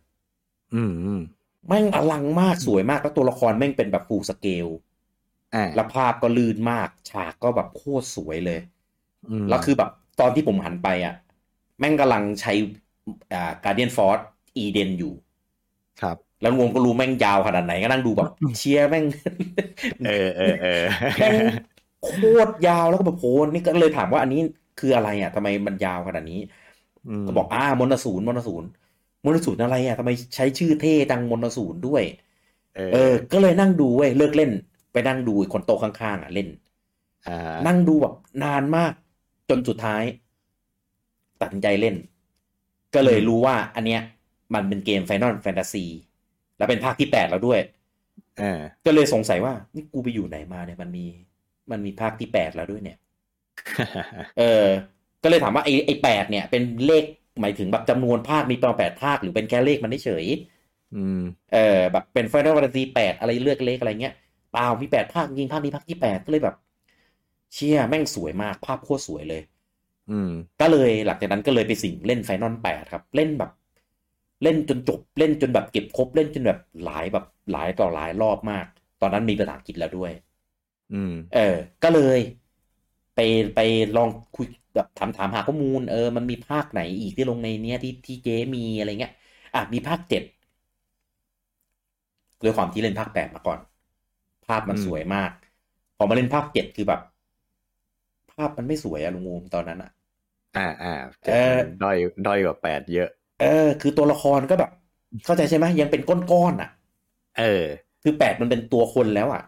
แล้วมาเล่นเจ็ดที่มันเป็นก้อนๆแล้วก็ เอ่อเมนู เมนูก็ไม่สวย อืม อ่าแล้วก็เอ่อฉากต่อสู้อ่ะ มันโดนไอ้แถบแถบพลังอ่ะแถบสแตตอ่ะแถบออกคำสั่ง ครั อ่ะ บ กินจอไปแบบหนึ่งในสามอ่ะ อืม เออ ก็เลยแบบ ตอนนั้นคือคือแบบอีมากเลยคือแบบโอ้ยทำไมมันไม่สวยเลยว่าเสียใจว่ะสวยแค่ภาคแปด อืม เองเหรออะไรเงี้ย ก็เลย เออ เออ ก็เลยอ่าเล่นไม่จบ เออ ถ้าจำไม่ผิดเล่นเล่นยังไม่จบแผ่นหนึ่งเลยมั้ง อืม เออติดติดกราฟิก อ่า เออซีจียังไม่สวยรวมตอนนั้นรู้สึกก็แบบซีจีไม่สวยอะ ใช่ซีจียังทื่อๆ เป็นหุ่นกระบอกอยู่เลย เออ ติดซีจีตอนนั้นอ่ะ คือก็เลยพยายามหลบอ๋อตอนนั้นแปดมันมีหลายแผ่น เพราะว่ามันมีมูฟี่ อืม ก็เลยก็เลยแบบติดเกมรู้ดูเลยว่า ถ้าเกม RPG จะต้องมีหลาย ๆ แผ่นจะได้มี CG ภาพสวย ใช่ใช่เหมือนเป็นเป็น เป็นโน้ตฮาวเล็ก ๆ ของคนเล่นเกม ๆเออ เกมไหนหลาย ๆ แผ่นแปล หลายแผ่ ว่าน ต้องดีต้องภาพสวยแน่น เอ อน อใช่ต้องภาพสวยต้องมี CG สวย ๆ ให้ดูเยอะแน่ เออ เออ ก็เลยเทิร์นจากเกมแนวสยองขวัญไปเล่นเกม RPG เล่นเกมที่มีหลาย ๆ แผ่นว่าอย่างนี้ เออ เออ ก็เลยตามเล่นหมดเลยที่มันออกมาตอนนั้น อ่ะ ก็เป็นพวกไฟนอลแปดใช่ไหม มี อืม อ่าโคโนคอร์ส อ่า ชอบมากโคตรชอบเลยเพลงเพลงคือแบบตอนนั้นคือแบบแม่งไมโบรนมากคือแบบ เชี่ย อะไรวะเนี่ยทำไมมันสวยทำไมมันอลังการทำไมมันแบบเนื้อเรื่องมัน แบบแบบรู้สึกแบบบรรยากาศมันดีอะระบบต่อสู้อะไรก็แบบแม่งล้ำมาก ตอนนั้นคือแบบไม่มีใครสอนไม่มีใครคุยด้วยได้เลยเล่นอยู่คนเดียว อืม เออ ก็ แล้วก็อ่าที่ประทับใจที่สุดเลยในเจนนั้นก็คืออ่า Legend of Dragoon อืม สุดยอด คือ คือตอนนั้นอะเหมือนจะเริ่มรู้จักแล้วว่า อ่า Final Fantasy มันจะเป็นเกมของค่ายสแควร์นะ ครับ อ่า ก็จะเป็นค่ายสแควร์ก็จะตามเกมพวกที่แบบ RPG ออกมาจากค่ายสแควร์ค่ายนี้จะทำ RPG ดีๆ อ่า นะครับ อ่ะ ก็ตามตามเนี่ย มีโคโนคอร์สเนี่ยเกมหนึ่งก็พิสูจน์แล้วแม่งดีจริงอะไรเงี้ย แต่พอดีเจนออฟดากูนออกมา อะไรอ่ะที่ไม่ไม่เห็นรู้จักเลยไม่ใช่ค่ายที่เราแบบ เป็นโซนี่ด้วยโซนี่อะไรวะ โซนี่ทำเครื่องทำเกม RPG ด้วยเหรอ อืม เออเออ ก็เลยแบบ อ่ะ แต่มันมีหลายแผ่นมันคงสวยแหละ ปรากฏว่า แม่งชอบชิบหาย โคตรดี อืม รู้สึกแบบ อืม แม่งดีนะที่แบบตัดสินใจเล่นอ่ะ เลยแบบ แบบหลงไหลหลงไหลมาก เออของผมอะจะต่างกันกับลุงโอม ก็คือที่โรงเรียนครับ เพื่อนที่ว่าเนี่ย ไม่ได้เพื่อนที่โรงเรียนเลยนะ เป็นเพื่อนที่อื่น เออเพื่อนที่อื่น เพื่อนในร้านเกมหรือเพื่อนโรงเรียนอื่น อืม ดังนั้นเวลาผมอยู่โรงเรียนนะครับ ผมคุยเรื่องเกมกับใครไม่ได้เลยครับ ครับ อัดอั้นมากทรมานมาก เออ แล้วก็ก็มีอย่างเช่นแบบรุ่นน้องอะไรเงี้ยที่มันเล่นเกม แต่แม่งไปทีไรแม่งก็เล่นแต่วินนิ่ง อืม เออวินนิ่งสามวินนิ่งสี่เพอร์เฟกต์สตอมอะไรของมันอ่ะต้องต่อหน้าก่อนหน้านั้นอ่ะเออชวนไปเล่นเกมทีไรแม่งก็จะนั่งเล่นแต่วินนิ่งอย่างเดียวอ่ะคือมันไม่ได้อยากเล่นเกมอะมันอยากไปเล่นแบบเล่นเกมเตะบอลแค่นั้นเอง อืม เอออ่ะก็ตอนนั้นก็เลยเหมือนแบบมีไฟนอลเก้าออกมา เขาบอกว่าเนี่ย เป็นไฟนอลที่จะกลับสู่บรรยากาศแบบแบบแบบเดิม อืม ๆ อ่า แล้วก็ตัวละครจะกลับไปเป็น SD ตอนนั้นคือแบบเศร้ามากเสียใจมาก อยากให้มันเป็นแบบฟูลสเกลแบบไฟนอลแปด ครับ เออ เสียใจมาก เอ้ย แต่พอเราเล่นแล้วอะเรารู้สึกว่าแบบเหมือนเหมือนเขาใส่จิตวิญญาณอะไรไปบางอย่าง ให้ตัวละครแบบ SD แล้วก็อะไรพวกเนี้ยมันมีเสน่ห์ตอนแรกอะเกลียดทั้งมันเป็น SD เกลียดทั้งพระเอกคือแบบเป็นลิงไม่รออ อืม อะไรอย่างเงี้ย แล้วคือตัวละครที่ในนั้นนะมีแบบเป็นแบบไอ้สไตล์เนอร์อย่างเงี้ยคือแบบ โอ้ เออเป็นอัศวินที่แบบเดอเดอด่าดาๆคืออัศวินใน ในภาพเรามันต้องเป็นอัศวินแบบใสายุดเกราะเท่ เออ ๆ อ อะไรอย่างงี้ใช่ไหม เออ เป็นอัศวินเดอเดอด่าดาๆอะไรเงี้ยคือแบบโอ้ยแล้วมีมีตัวกินกบอย่างเงี้ยคือแบบโอ้โห มีแต่ตัวประหลาดอะภาคเก้าเนี่ย เออ มีแต่ตัวประหลาด อืม คือแบบ แบบตอนแรกคือแบบโอ้ยตายหาแล้วไฟนอลกูอ่ะแต่ว่าก็ไหนๆก็ไหนๆแล้วก็เลยแบบตั้งใจเล่น เออก็ก็ปรากฏว่าแม่งก็เลยเหมือนแบบเข้าใจเข้าถึงสิ่งที่แบบผู้สร้างเขาต้องการจะสื่อในนี้จริงๆอ่ะก็เลยเปิดใจเล่นไฟนอลเก้าอะไรเงี้ย จนจบเลย แล้วก็ชอบประทับใจแล้วก็โอโอเคเลยไม่ติดเลยปัญหากับการที่ทำมาเป็นอย่างนี้ แล้วก็เลยกลับไปเปิดใจเล่นไฟนอลเจ็ดอีกครั้งหนึ่ง ครับ อ่ะก็เล่นจบอะไรเงี้ยแล้วก็โอเคแฮปปี้มูฟออนได้เรียบร้อย แล้วก็เลยจะกลับไปเล่นภาคเก่าๆเพราะว่าตอนนั้นน่ะ ไม่มีเครื่องซูเปอร์แล้ว อืม เออจะไปหาเล่นเก่าๆ หรือเครื่องฟามิคอมอะไรเงี้ยแต่หาเล่นอะไรเงี้ย ยากมาก เออถามเจ๊ถามอะไรโอ้บอกว่าไม่ไม่มีทางหาเล่นได้หรอกมันของหายาก อืม เออ ปรากฏว่าเป็นโชคดีนะครับที่สแควร์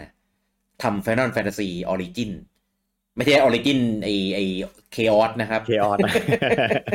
เออ Final Fantasy Origin ก็คือจะเอาภาคอ่าสี่ห้าหก อ่า เอามารีมาสแล้วก็มีมีการเพิ่ม CG อะไรอย่างนี้ด้วย อ่า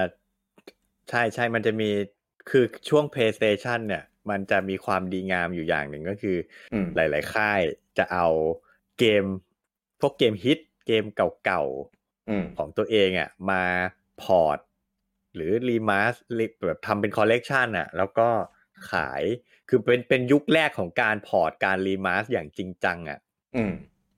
ก็จะเห็นได้ว่าเนี่ยอย่างไฟนอลก็มีการเอาภาคสี่ห้าหกมา อืม ทำลง PlayStation อ่า ซึ่งเผื่อใครเกิดไม่ทันจะบอกว่ายุคเนี้ยเวลาเอาอะไรเอาเกมเก่าแบบนี้มาขาย มักจะมัดรวมมาเป็นคอลเลกชัน ใช่ ยุค PlayStation ไม่มัดนะครับ แยกขายนะครับ แยกขายใช่ แผ่นละเกมแผ่นละภาคนะ คิดดูสิ เออ อ่ะไฟนอลสี่อ่ะตอนอยู่ตอนอยู่บนเครื่องซูเปอร์อ่ะแฟนเท่าขนาดไฟล์เท่าแผ่นฟอปปี้ดิสหนึ่งแผ่นเองนะ อืม แค่หนึ่งเมกะไบต์เองนุ้ย คิดดูเอาเกมขนาดไฟล์หนึ่งเมกะไบต์อ่ะ มันลงซีดีหนึ่งแผ่นขายหนึ่งเกมอ่ะ เอ้ยเขา โหด เขา ไป เขาแถมเขามีซีจีมาให้ไง คุ้มอยู่ แล้วแล้วขายแบบราคา คงไม่ราคาเต็มอ่ะ คงไม่ใช่ราคาเต็มเท่าแผ่นแผ่นเกม PlayStation ทั่วไปอะแต่ผมว่าก็มีเป็นพันอยู่แหละ อ่า เออ แต่ว่าเราไม่เดือดร้อนเพราะเราซื้อแผ่นก๊อปไง อืม ใช่ ล็อกแมนอย่า งเงี้ย ออก นั่นก็ ภาคหนึ่งหนึ่ง เออ ถึงหก เออเออเออเออ แผ่นละภาคนะเลย แผ่นละภาค เออแต่ว่าเขาเพิ่มฟีเจอร์เขาไม่ได้มาดื้อๆเขามีเพิ่มฟีเจอร์ล็อกแมนนี่พิเศษด้วย มันจะยุค PlayStation มันจะมีอุปกรณ์เสริมเรียกว่า Pocket Station อ่าอ่าอ่า อ่าเป็นเมมโมรี่การ์ดที่มีหน้าจอ แล้วช่วงนั้นเหมือนทามากอสมันฮิตไงทามากอจิ ใช่ ดิ ใช่ จิมอน ใช่ เลย ใช่ มันฮิต PlayStation ก็เลยทำอันเนี้ยเหมือนกับว่าเราสามารถส่งข้อมูลจากเกมอะลงมาใน Pocket Station เนี่ยได้ แล้วมันจะมีมินิเกมให้เล่น อ่าใช่ อ่าซึ่ง Lockman เวอร์ชันของ PlayStation เนี่ย มีไอ้มินิเกมที่ว่านี้คือเราสามารถดาวน์โหลดข้อมูลจากตัวเกมอะเอา Lockman อะมาเล่นมินิเกมใน Pocket Station ได้ แล้วมันจะสามารถแบบเก็บไอเทม อืม แล้วแล้วส่งไอเทมกลับไปที่ตัวเกมได้ อ่าอ่าใช่ อะไรเงี้ย ใช่ใช่ เออ ฟันนัทแปดก็ นั่นแหละ มีที่เอาโจโกโบมาเลี้ยงอ่ะ ใช่ใช่ใช่คืออา ไอ้ Pocket Station เนี่ยผมอยากได้มาก อืมอืม เพราะว่าผมชอบอะไรแบบเนี้ย แบบ อืม อุปกรณ์เสริมแล้วแบบมีแบบเอาไปเล่นนอกบ้านได้ แล้วเอากลับไปส่งข้อมูลส่งของกลับในเกมได้ผมโอ้โหมันเป็น มันเป็นนวัตกรรมที่แม่งเจ๋งมากๆอะผมชอบมากเลย อ่า แล้วก็เก็บตังค์จะซื้อ อืม อจนจนกระทั่งวันที่กำเงินไปซื้ออะอารมณ์สุดท้ายรับกระเป๋าจ่ายอยู่แล้วอะแล้วรู้สึกว่าแบบอะไรโดนใจก็ไม่รู้ว่าเปลี่ยนใจไม่เอาดีกว่า น่าน่าจะเป็นบุญแต่ครั้งก่อนแหละครับผมมาบอกว่าแบบเอ้ยมึงดีๆนะ แปลกใจมากคือแบบเฮ้ยอยากได้มาตลอดแล้วแบบพยายามเก็บตังค์มาแล้วจนแบบ อืม เปลี่ยนใจเอานาทีสุดท้ายว่าไม่ซื้อดีกว่า อ่า เออนั่นแหละก็เลยสุดท้ายเลยไม่ได้ซื้ออ่ะ อ่า เลยไม่ได้เคยได้เล่นเลย เสียดาย อืม เออ จริง ๆ มันเป็นอุปกรณ์ที่โดนเทนะ ใช่ แต่ว่าผมเสียดายที่แบบ เพราะว่าผมเนี่ยอยากอยากอยากเล่นมากเลย อืม แล้วสุดท้ายก็เลยไม่มีโอกาสได้เล่นเลยแม่ ใช่ เป็นอุปกรณ์ที่โดนเท ซึ่งซึ่งจริง ๆ ไอเดียอะไรเงี้ยมันดีมาก แต่ว่า ไม่ค่อยได้ถูกต่อยอดสักเท่าไหร่ มันไม่ค่อยมีใครเอามาใช้มันเหมือนมันต้องทำฟีเจอร์เพิ่มอ่ะมันเป็น อ่า ภาระอ่ะ ใช่ เออ ใช่ เพราะฉะนั้นเพราะฉะนั้นค่ายที่ใช้ฟีเจอร์เนี้ยต้องเป็นค่ายที่สนิทกับโซนี่มากๆอะ่ะ อ่า แบบยอมเหนื่อยยอมลงทุนเพิ่มเพื่อที่จะใช้ฟีเจอร์นี้ ซึ่งเราก็จะเห็นได้ว่ามันก็จะมีแค่แคปคอมสแควร์อะไรเงี้ยที่เขา อืม ค่าย อืม ใหญ่ ๆ อ่ะ ทุนหนาๆ แล้วก็สนิทกับโซนี่มากๆอะถึงจะทำขนาด อืม เกมโซนี่เองยังไม่มีฟีเจอร์นี้เลย เออใช่ เออ อืม จริง โอเค ๆมันเป็นสันดานของโซนี่มาตั้งแต่ไหนแต่ไรแล้วอะว่า แบบ ออกอุปกรณ์มา แต่แม่งไม่ออกซอฟต์แวร์มาสนับสนุนอุปกรณ์ตัวเองอะ่ะ ออกแหละแต่น้อย เออ น้อยไม่เพียงพอที่จะหล่อเลี้ยงให้ไอ้พวกเนี้ย มันสามารถแบบก้าวไปต่อได้อนาคตรุ่งเรืองอ่ะ อืม เหมือนแบบ เอออ อย่างจอยอนาล็อกอย่างเงี้ยก่อนที่จะมี Dual Shock อะ่ะมันมีจอยอนาล็อกรุ่นแรกออกมาก่อน อ่าอ่าอ่า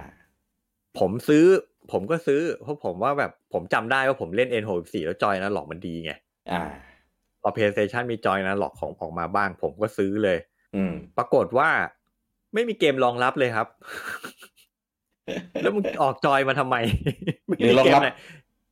หรือรองรับก็แค่ก็ใช้งานเหมือน D-pad เหมือนเดิม คืออย่างนี้ เออ ตอนนั้นน่ะ เกมเกมในตลาดเกือบทั้งหมด ส่งสัญญาณการบังคับแบบดิจิตอลเพราะมันยังไม่มีจอยอนาล็อกไงทุกเกมเป็นดิจิตอลใช้ดีแพดหมด อืมอืมอืม เกมที่เกมที่บังคับเป็นอนาล็อกจริง ๆอ่ะมีแค่ไม่กี่เกม อืม ณตอนนั้นนะณตอนที่จอยอนาล็อกรุ่นแรกออกมีแค่สามสี่เกมเอง อืม แล้วก็เป็นเกมขับเครื่องบิน อ๋อ เกมอะไรอย่างเงี้ยว่าแบบเฮ้ย เออเออเออเออ ซึ่งมันก็ไม่ใช่เกมที่น่าสนใจเลยเท่าไหร่ แต่ผมก็ต้องซื้อมาลองอ่ะ เพราะซื้อจอยมาแล้วไง อืม เออ กลายเป็นว่า อีพวกเกมที่ออกมาก่อนหน้านี้ไม่รองรับการบังคับแบบอนาล็อกเลย ใช้ไม่ได้ อืม เออ หรือแม้กระทั่งบางเกมผมไปซื้อมีอยู่เกมผมจำชื่อไม่ได้ เป็นเกมขับรถ บอกว่ารองรับอีจอยอนาล็อกอันนี้เว้ย อ่า อืม ผมก็เฮ้ยดีว่ะ ซื้อมาเลยเพราะว่าอยากใช้จอยให้คุ้ม อืม ปรากฏว่าจริง ๆ มันก็แอบมันก็มันก็ครีเอทดีอะอนาล็อกสติ๊กของ PlayStation มีสองสองข้างใช่ไหม อ่า เขาใช้วิธีบังคับแบบรถบังคับวิทยุอะ อ๋อ ก้านหนึ่ง อันหนึ่งเดินหน้าถอยหลัง อีกก้านหนึ่งเลี้ยวซ้ายเลี้ยวขวา อืมอืม เออ แต่ส่งสัญญาณแบบดิจิตอลอยู่ดี เออ ก็คือรองรับในที่เนี้ยหมายถึงรองรับให้ใช้ก้านอ่ะ บังคับได้แต่ ใช้ บั ได้ คับแบบดิจิตอลอยู่ดีแม่งไม่ไม่มีแบบน้ำหนัก โยกเบาโยกหนักอะไรอย่างงี้ไม่มี มีแค่ซ้ายซ้ายก็ซ้ายขวาก็ขวา โคตร เออเพียงแต่ว่าใช้ใช้ก้านอนาล็อกมาบังคับแบบรถบังคับวิทยุแค่นั้นเอง อืม เออ โคตรโคตรไรค่า เออ เออ พูดพูดถึงจอยเนี่ยมันก็มีหลายเกมที่แบบขายซ้ำนะ ที่บอกว่าเป็นแบบเวอร์ชัน Dual Shock อ่า อ่า ใช่ เหมือนแบบอัปเกรดเพิ่มเพิ่มฟีเจอร์คือด้วยความที่สมัยนั้นเครื่องเกมมันยังไม่สามารถออนไลน์ได้ อ่า เพราะฉะนั้นจะอัปเดตเกมอ่ะ ไม่มีการมาดาวน์โหลด DLC ออกแผ่นเวอร์ชันใหม่เท่านั้นครับ เออ ซื้อใหม่อีกรอบ ใช่ก็จะเป็นแบบ อืม Dual Shock เวอร์ชันช่วงนั้นจะมี Dual Shock เวอร์ชัน เออ เออเออก็จะออกมาทำให้แบบเล่นแล้วแบบ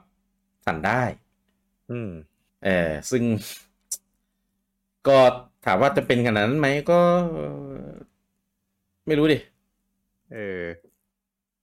ทำให้ทำให้แบบเกมบางเกมแม่งมีแบบหลายแบบหลายเวอร์ชันมาก อย่าง อืม อย่าง Resident Evil เนี่ย ก็จะมีเวอร์ชันปกติใช่ไหม แล้วมี มี ดีเลกเตอร์คัต เออมี Director Cut มีเวอร์ชันปกติแบบ Dual Shock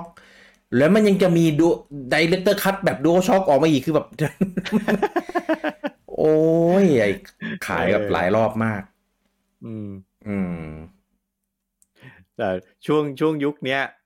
เป็นยุคที่ทำให้ผมได้เจอกับแฟนบอยเป็นครั้งแรก อ่า มาแล้วเหรอ จริงๆ ยุคนั้นอ่ะ ยังไม่มีคำว่าแฟนบอยเกิดขึ้น อ่าอ่ายังยัง แต่แต่ว่า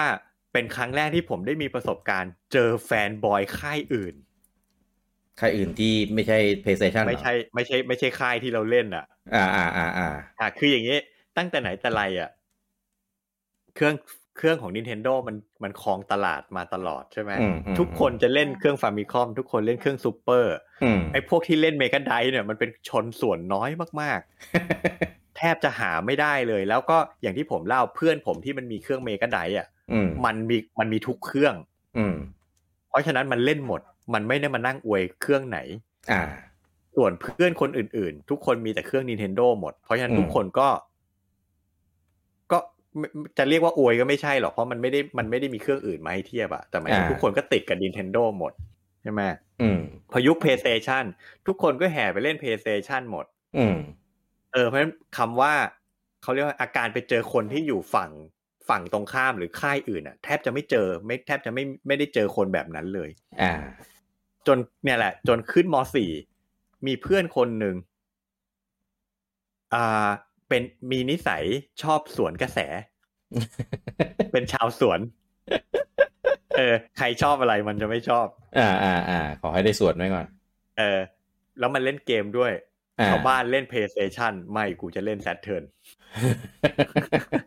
เออเออเออเออ แล้วมันก็จะแบบ แล้วเป็นคนที่แบบ ไม่ได้เล่นเกมจริงจังอ่ะ อ่า แต่ว่าเพราะฉะนั้นเขาจะไม่ได้ซื้อเกมบ่อยๆ มันผมนั่งคุยกับมันอ่ะ มันบอกว่ามันจะไปสะพานเหล็กเดือนละครั้ง อืมอืม แล้วก็ไปซื้อเกมมาทีละเยอะๆเลย อืม แต่ว่ามันเป็นคนไม่ติดตามข่าวเกม ม มันซื้อเกมมันไม่ซื้อ อืมอืม เออ แต่ผมมาซื้อเมกาทุกอาทิตย์ อ่า แล้วมันก็จะมายืมผมอ่านเฮ้ยขอยืมอ่านหน่อย อืม พอมันอ่านเมกาเสร็จมันก็จะแบบฉุนน่ะ ไม่พอใจโยน อะไรวะ แม่งมีแต่ข่าว PlayStation เออเออเออเออ แบบเอ้า ก็ก็แซตเทิลแม่งไม่มีคนเล่นไงก็ไม่มี เออ ข่าวไง เอ จ อ ริงๆข่าวที่ญี่ปุ่นน่ะมันมี แต่ว่าอเมริกาไม่เอามาลง เขาต้องคัดไง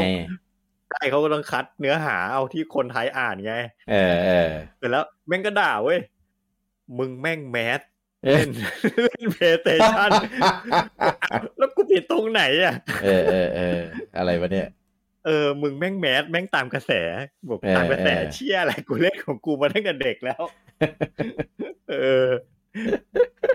ตลกว่ะ เออ นั่นแหละ แบบแฟนบอยแฟนบอย เออเออเออโอ้ยผม ผมนานเลยอะกว่าจะมารู้จักเรื่องของเกมบงเกมบอยคือต้อง ต้องสมัยมีเน็ตเลยมั้งถ้าแต่ก่อนมีเน็ตอะไม่ค่อยอะนะผมก็จะคล้ายๆเหมือนลุง เออ อูมเนี่ยคือเวลามีอะไรอะคนก็จะแห่ไปเล่นกันหมดอะมันไม่ค่อยได้มีช้อยส์มีอะไรอย่างนี้หรอก ม เออเอ้ย ในร้านในร้านเจเนี่ย ถึงแม้เจจะเอาอ่าเพหนึ่งมาลงอะไรเงี้ยเป็นเป็นแบบเยอะ ๆ นะ แต่เจเขาจะมีเครื่องหนึ่งเป็นเป็นเหมือนแบบทีวีที่จอใหญ่กว่าเครื่องอื่น ครับ ตั้งเป็นแบบแบบโหข้างไรร้านเป็นสเตชันที่แบบใหญ่เลย อ่ะชั่วโมงการเล่นอาจจะแพงกว่านิดหน่อยนะครับ ก็คือเป็น n ีโน่14 ครับ อืม เออเป็นครั้งแรกที่ผมได้รู้จักแล้วก็ได้สัมผัสกับ Nintendo 64 เออ แล้วทีวีจอใหญ่ด้วย เออ แต่ว่าคือด้วยความที่เครื่องอะมันเล่นได้หลายคน อืม เออ เราก็จะเกณฑ์พลกันเนี่ย น้องผมเพื่อนผมอะไรเงี้ยรุ่นน้องน้องไกลกันไปเอาให้ได้สี่คน แล้วก็ไปเล่นกัน อืม เออ ซึ่งตอนนั้นอะไม่รู้หรอกเรื่องแผ่นแท้แผ่นก๊อปเหมือนกันเหมือนของเพย์อะเราก็ไม่รู้หรอกว่าอันไหนแผ่นแท้แผ่นก๊อป เออ เออก็รู้แค่ว่า แม่งมีเกมให้เลือกเยอะมาก แต่ว่าเวลาเราเลือกเกมจากใน PlayStation อะใน Play หนึ่งอะเราจะเลือกจากแผ่นเขาจะมีแผ่นแบบวางวางวางให้เราพลิกพลิกพลิกพลิกดูเลย เออ แต่ของ n 6 4ครับ มีเป็นแฟ้ม อืม อ่าเป็นแฟ้มให้เลือกอ่ะหน้าหนึ่งก็อาจจะมีแบบสิบรูปสิบเกมอะไรก็ว่าไป อืม อ่ะก็เลือกเลือกเลือกเลือกเลือกก็ไม่รู้จะเล่นอะไร เพราะว่าเกมไม่ค่อยรู้จัก อ่ะก็จะเห็นมีแบบพวกมาริโอพวกอะไรเงี้ย เออ ตอนแรกไปเว้ยครั้งแรกไปสุดเลย ผมมาลองเล่นคนเดียวเล่นมาริโอ เหมือนลุงอูมเหมือนลุงอูมเลยครับ เล่นไม่ได้ครับ อืม เออ คือคือตอนตอนเล่นแคสแบ d ิคูดอะในเพย์หนึ่งอะเราเล่นได้เว้ยเพราะว่ามันฟิกมุมกล้อง อ่า มันฟิกมุมกล้อง แล้วก็เกมมันเป็นเส้นตรง เออ อ่า แล้วพอมาเล่นมาริโออะครับ เล่นไม่ได้เลยครับ คืองงกับการหันมุมกล้อง ใช่กล้องก็หมุนไป แล้วเราบังคับกล้องเองไม่ได้ด้วย กล้องมันไปของมันเองเพราะฉะ มัน นั้น ขับได้ แบบ มันขับได้แต่ว่าไม่ชิน ขัดใจมากอ่ะ เออเออคือแบบทางไหนก็แบบไม่ชินอ่ะคือปกติเราเล่นมาริโอเล่นอะไรพวกเนี้ย เราจะเล่นเป็นแบบไซส์ตะกอมาไง อืม เออ ใช่ครั้งแรกผมไปเล่นผมผมนึกออกแล้วครั้งแรกผมไปเล่นอ่ะผมไปเล่นมาริโอเลยคือเจ๊บอกว่าเนี่ยมันมาริโอภาคใหม่ลงบนเครื่องนี้เออในโลกชื่อมาริโอสิบสี่ผม อืม งงชื่ออะไรวะเนี่ยทำไมชื่อมันดู กับกะ คือ จังวะ ชื่อยังว ะ เออมาริโอสิบสี่คือแบบมันก็ตั้งชื่อเกมตามเครื่องเลยเนี่ยเหรอ ใช่ยุคนั้นนี่ Nintendo แบบใส่ชื่อเกม AR อะไรก็ถ้อยด้วย 64 หมด เออ เพราะว่าอย่างอ่ะมันเป็นมาริโอหนึ่งสองสามอะไรเงี้ยอะไรพอเข้าใจไง เออ เป็นเลขภาคโอ้โหผมมันต้องเป็นแบบซูเปอร์มาริโอเวิลด์เงี้ยโอ้โหโคตรเท่ เออ พอเป็นมาริโอสิบสี่แล้วคือแบบ อะไรอ่ะ ตั้งชื่ออะไรอ่ะ เออก็ แล้ว ขนาดเวฟเลสอ่ะ อืม ไอ้เกมขับแข่งเจตสกีอ่ะ อ่า ก็ออกมาเป็นครั้งแรกภาคแรก เวฟเลส แม่ หก ง สิ ก็ บ ต้อง สี่ ใช่ใช่ชื่อเวฟเลสเฉยๆ ไม่ได้ต้องเวฟเลส64 เออ แม่งใส่ ที่คอง 64 เออ ใส่หกสิบสี่หมดอะ เออ เล่นไม่ได้ นเป็นกิมมิกในการตั้งชื่ออะว่าเกมของ Nintendo ยุคฟามิคอมก็จะมีชื่อเกมเฉยๆ ใช่ไหม อืมอืม พอพอยุคเครื่องซูเปอร์ก็จะเพิ่มคำว่าซูเปอร์ลงไป ซู ใน เปอ ชื่อ ร์ เกม อ่า เออ ใช่ ซูเปอร์คอนทราไม่ใช่เกม Nintendo นะ แต่ค่ายอื่นก็ใช้สกกิมมิกแบบนี้เหมือนกัน เล่นด้วยเล่นด้วย เออซูเปอร์ซูเปอร์อาคุมาโจดักคูล่าอะไร อ่า เงี้ย อ่าอ่าใช่ใช่ใช่ หรืออย่างอย่างมาไคมูระไม่ได้ใช้คำว่าซูเปอร์ แต่ก็ใช้มุกแบบเติมคำเข้าไปข้างหน้า อ่า โจมาไคมูระอะไร โจมาไคมูระ เออให้มันแบบซูเปอร์เมโทรย เออเออเออใช่ใช่ อะไร ใช่ เงี้ยพอเครื่อง N64 แม่งก็เลยเป็น 64 64 64 หมดเลย เอ โอ อ กาแพทเทิร์นก็ 64 คือคือตอนเป็นซูเปอร์อ่ะมันเท่เว้ย แต่พอมันเป็นหกสิบสี่แล้วมัน มันไม่ใช่อ่ะ เออ มันมันไม่ได้จริงๆว่ะ อืม เอออ่ะนั่นแหละ เรื่องมาริโอนี่คือแบบเหมือนลุงโอมเลยคือหนึ่งควบคุมมงกล้องไม่ได้สองควบคุมตัวละครไม่ได้ดั่งใจ อืม เออ คือ N64 อ่ะ คือ จอยแม่งพิสดารมาก ใช่ และงงปุ่มมาก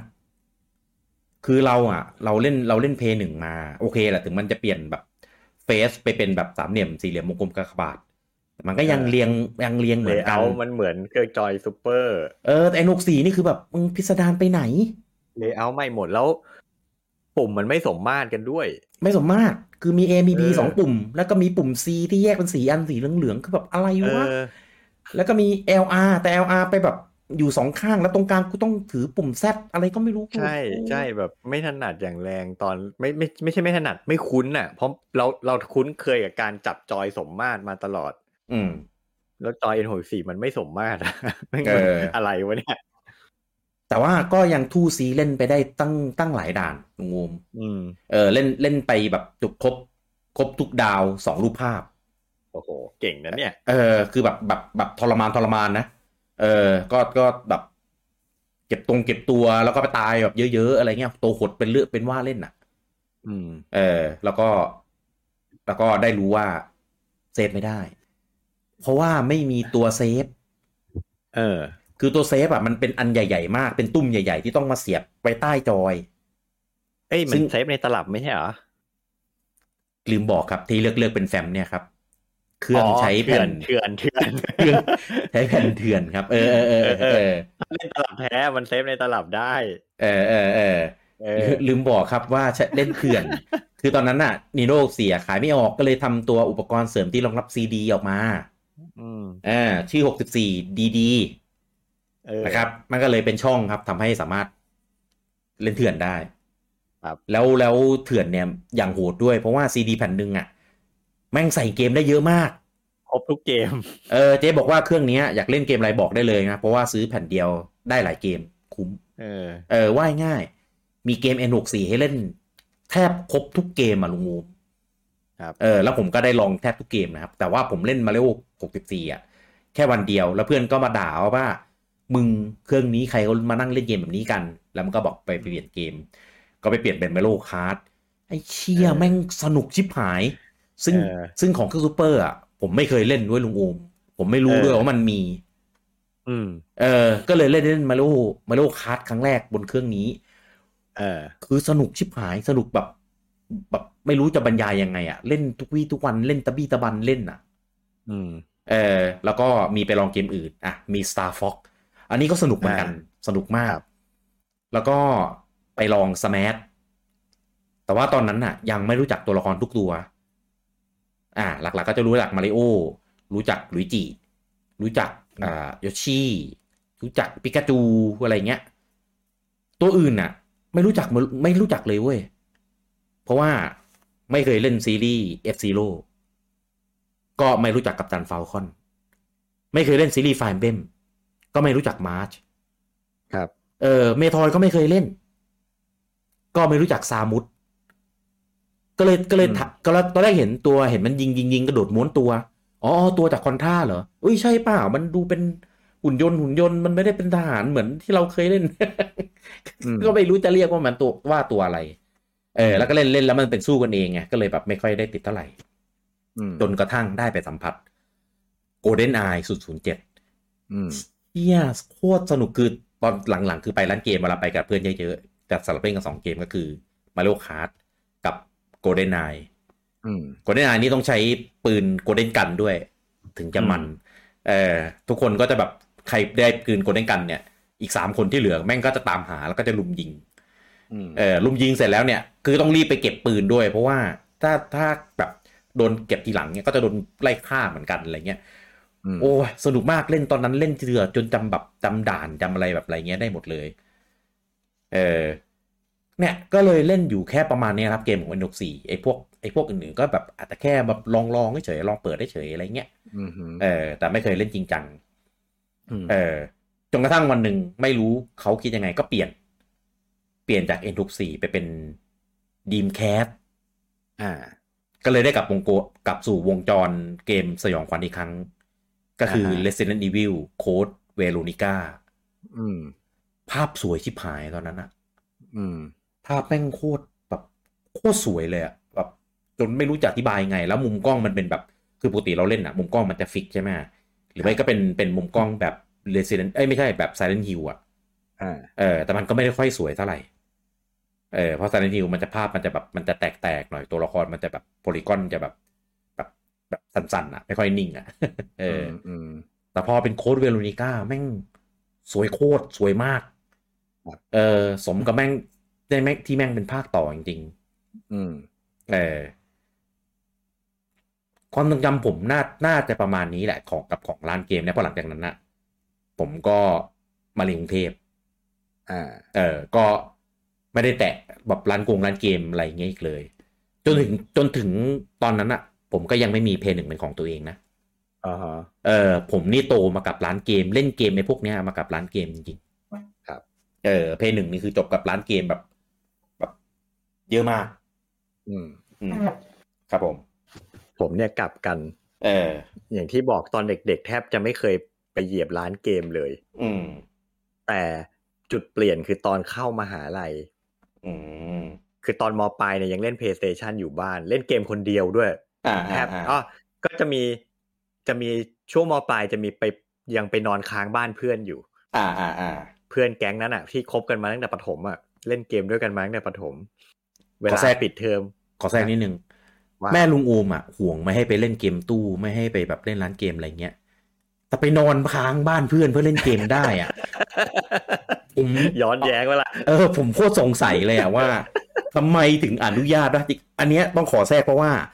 ผมอะอยากจะทักหลายรอบแล้วที่ลุงอูมพูดเรื่องเนี้ย คือแบบ ไม่ คืออย่างนี้ ไม่เข้าใจเหตุผลเลย คืออย่างนี้ เออออ เขาเขาหลักๆ คือคือเขากลัวอันตราย อ๋อ เพราะถ้าไปไปเที่ยวไปอะไรอย่างเงี้ยเขากลัวแบบตกรถ อ่า หรือไปมีเรื่องกับคนอื่นอะไร มีเรื่องคน เงี้ย อื่น อ่าเพราะฉะนั้นไปนอนค้างบ้านเพื่อนเนี่ยมันค่อนข้างมั่นใจว่าก็ยังอยู่ที่บ้าน อ่า เออ ไม่ได้ไปมีเรื่องมีราวกับใครแน่ หรือไม่ได้ไปเจออุบัติเหตุแน่ อ่าอ่าอ่า แต่ว่าช่วงแรก ๆ ก็ก็เกรงใจเขาจริงๆแม่ช่วงแรกๆแม่ก็ไม่ค่อยอยากให้ไปแม่เกรงใจเขา เกรงใจหมายถึงเกรงใจ พ่อแม่บ้านเพื่อนน่ะเหรอ ใช่เกรงใจพ่อแม่บ้านเพื่อน อ่าอ่าอ่าอ่า แต่ว่าพ่อแม่เพื่อนเนี่ยใจดีมากเขาก็อยากให้ อืม เขาอยากให้ลูกเขามีเพื่อนเล่นน่ะ อ่า อ่า แล้วเหมือนกับว่าบ้านเขามีที่นอนพอบ้านเขาใหญ่เขามีตังค์ไง อืมอืมอืม อ่าเพราะฉะนั้นเขาก็เขาก็เขาก็ยินดีเขาก็แฮปปี้ที่จะให้ไปนอนกัน เพราะไม่ได้ไม่ได้มีแค่ผมคนเดียว ไปกันเป็นแก๊งเลย ไปเป็นขโยง ใช่แล้วมันเหมือนกลายเป็นประเพณีประจำกลุ่มไปเลยว่าแบบปิดเทอมอะไรเงี้ยต้องไปนอนบ้านเพื่อนคนนี้กัน อ๋อ คือไปบ้านคนนี้คนเดียวด้วย ใช่คือ เอ๊ะ พ่อแม่เขาก็พ่อแม่เขาก็พ่อแม่เขาเป็นคนเอ่ยปากชวนเลยว่าแบบเฮ้ยมาไหมอะไรเงี้ย อื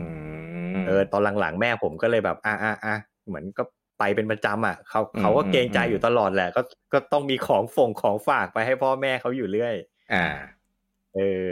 คือคือผมไม่ได้ไปรบกวนอะไรเขานะ คือเหมือนกับว่าผมไปเพราะว่าแบบ คุยกันแล้วตกลงกันแล้วว่าไปได้ไม่มีปัญหาอะไรอย่างนี้ ไม่ได้แบบ ไม่ได้เป็นคนไม่มีมารยาทไป ไปไปรบกวนเพื่อนโดยเขาไม่ยินยอมอะไรอย่างนั้นนะไม่ใช่ ไปสิงเลยอะไรอย่างเงี้ย ไม่ใช่อย่างนั้น เออเออเออ อืม หรืออย่างไอที่บอกว่าตอนประถมเลิกเรียนแล้วไปอยู่บ้านมันทุกวันอ่ะ เพราะว่า อันนั้นพ่อแม่ก็คุยกันว่าแบบเออรบกวนฝากลูกหน่อย ก็คนนี้มาอีกเหมือนกันปะบ้านคนนี้ ใช่ใช่ก็เพื่อนคนเนี้ยตลอดผมไปโตอยู่บ้านมันอ่ะตั้งแต่เด็กจนโตเลยอะ โอ้ดีว่ะ เออ นั่นแหละ อืมอืมอืมอืม ครับ แต่ว่าพอเข้ามหาลัยปุ๊บเนี่ย อันเนี้ย คือที่ผ่านมาเนี่ยเรียนโรงเรียนเดียวกันมาตลอด อืม ตอนตอนประถมเนี่ยเป็นเพื่อนสนิทเลยเป็น BFF เลย ครับ พอขึ้นมัธยมเนี่ย เรียนคนละห้องก็เลยเริ่มเริ่มห่างๆกัน แต่ก็ อ่ายั ยังนัดมาเจอกันอยู่เรื่อยๆหรืออ ม บ้านอยู่ใกล้ๆกันไงกลับจากโรงเรียนก็ยังกลับด้วยกันเอออ ม ตอนเรียนนะเรียนคนละห้องแต่กลับบ้านนะกลับด้วยกัน แล้วก็แวะ อืม อาเขตด้วยกัน แต่พอมพอขึ้นมหาลัยเนี่ย ต่างคนต่างไปแล้วทีนี้ ตั้งแต่เข้ามหาลัยก็แทบไม่ได้เจอกันอีกเลย อืม เออ ทีนี้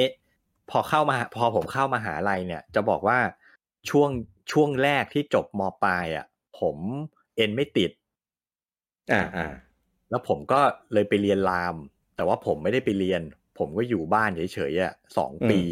เป็นนีดเล่นเกมอยู่บ้านสองปีเต็ม ๆเออ ซึ่งตอนนั้นยังมียังยังยังเป็นยุคของ PlayStation ช่วงท้ายๆเจนอยู่ อ่าอ่าอ่า อ่า ก็ไม่ได้มีปัญหาคือคือ พ่อแม่ก็ยังให้ตังค์เพราะว่าก็ถือว่าผมยังเรียนรามไงเพียงแต่ผมไม่ได้ออกไปใช่ไหมก็ยังผมก็ยังใช้ชีวิตเล่นเกมอยู่อย่างนั้นอ่ะ อืม จนกระทั่งเอ่อเรียนรามไปได้สองปี ผมสอบไม่ผ่านเลยสักวิชาเดียว อ่า เพราะผมไม่ไปเรียนเลย ไม่มีเพื่อนอ่ะ า คือช่วงแรกๆช่วงแรกๆอะมีเพื่อนอยู่คนหนึ่งที่ที่จบมปลายมาด้วยกัน อืม แล้วก็ไปเรียนรามด้วยกัน อืม ช่วงนั้นก็สนิทกันมาก แล้วก็เล่นเกมด้วยกันตลอด อืม แต่ว่าเพื่อนอ่ะ มันมันกลับตัวก่อน มันพอเรียนไปปีหนึ่งมันมันเปลี่ยนใจมันไม่มันไม่เรียนรามละมันไปเรียนหอการค้า อืม พอปีสองผมเลยไม่มีเพื่อนเลย อ่า ผมก็เลยอยู่ า บ้านเล่นเกมอย่างเดียวเลย แย่มากน้องๆอย่าเอาเป็นตัวอย่างนะ เออ เท่ากับว่าสองปีในรามคำแหง ผมสอบไม่ผ่านไม่ได้เฮียอะไรเลยอะ่ะ อืม จนแบบเริ่มสำนึกตัวแล้วอะ่ะ ว่าเฮ้ยอยู่อย่างนี้ต่อไปไม่ได้ละ อืม ผมก็เลยตัดสินใจไปคุยกับพ่อว่าก่อน เออขอเล่าย้อนกลับไปนิดนึงที่ทำไมถึงมาเรียนราม อืมอืม จริง ๆ ผมเป็นคนไม่ได้เรียนแย่ ผมเรียนโอเคเลยล่ะ อืม เกรดเฉลี่ยตอนจบมปลายผมประมาณสามจุดสาม อืม มันสามารถเอ็นติดได้นะจริง ๆ แล้วอะคะแนน อ่า แบบด้วยด้วยด้วยคะแนนผมด้วยสติปัญญาผมตอนนั้นจริง ๆ ผมสามารถสอบเอนทานติดได้ แต่ว่าตอนนั้นน่ะใจจริง ผมอยากเรียนไปทางพวกศิลปะออกแบบ อืม นิเทศศิลป์อะไรพวกนั้นน่ะ อืมอืม แต่ว่าด้วยความที่ผมไม่ได้วางแผนชีวิตมาก่อนเลยเว้ยผมมีแต่ความชอบ แต่ผมไม่เคยไปติวเลย ผมไม่เคยหัดฝึกวาดรูปเลย อ่า ผมมาผมมารู้ตัวตอนม .6 อะว่าเฮ้ยถ้าอยากเข้าคณะพวกเนี้ย ต้องสอบวาดรูปด้วย นี่ก็เป็นสิ่งที่อยากน้องๆอย่าเอาเป็นตัวอย่างนะ มีแต่ความฝันอะแต่แม่งไม่วางแผนชีวิตเลย เออ ผมไปผมไปหัดเรียนติววาดรูปตอนม .6 ซึ่งมันไม่ทันแล้วไง ผมเลยสอบ ผมเลยสอบคณะพวกนั้นอะไม่ติดเลย อืม แต่ว่าสมัยนั้นเรายังสอบเทียบได้อยู่ สอบเทียบเพื่อไปสอบเอนทานได้ อืม ผมอะโชคดีตรงที่ว่าผมสอบเทียบตอนมห้า อืม แล้วแล้วผมไปสอบไอ้ศิลปะพวกเนี้ยตอนมตอนจบมห้า อืม แล้วพอผมเห็นคะแนนผมเลยรู้ตัวว่าผมไม่มีวันสอบคณะพวกนี้ติดแน่นอน อืม เออ พอมหกผมก็เลยเบนเข็ม ผมเลยไปเลือกวิชาเลือกคณะอะไรที่มันแบบ เรียกว่าไงอะเพื่อนเพื่อนเพื่อนจะพยายามเลือกคณะอะไรก็ได้ ขอให้แม่งได้ติดอะขอให้เอ็นติดไว้ก่อน ติดไว้ แต่ ก่อน ผมมาใช่แต่ผมมาไม่ ผมพยายามจะเลือกดูว่าผมอยากเรียนอะไร อืม เออ แล้วผมเป็นคนเก่งภาษามาตั้งแต่เด็ก อืม คือจริง ๆ ตอนนั้นไม่ได้มีความฝันเลยว่าโตไปอยากประกอบอาชีพอะไร แล้วต้องไปเรียนอะไร ไม่ได้คิดเลย อืม ตอนนั้นคิดแค่ว่า เออ เราเราเราเก่งภาษาเราชอบเรียนภาษา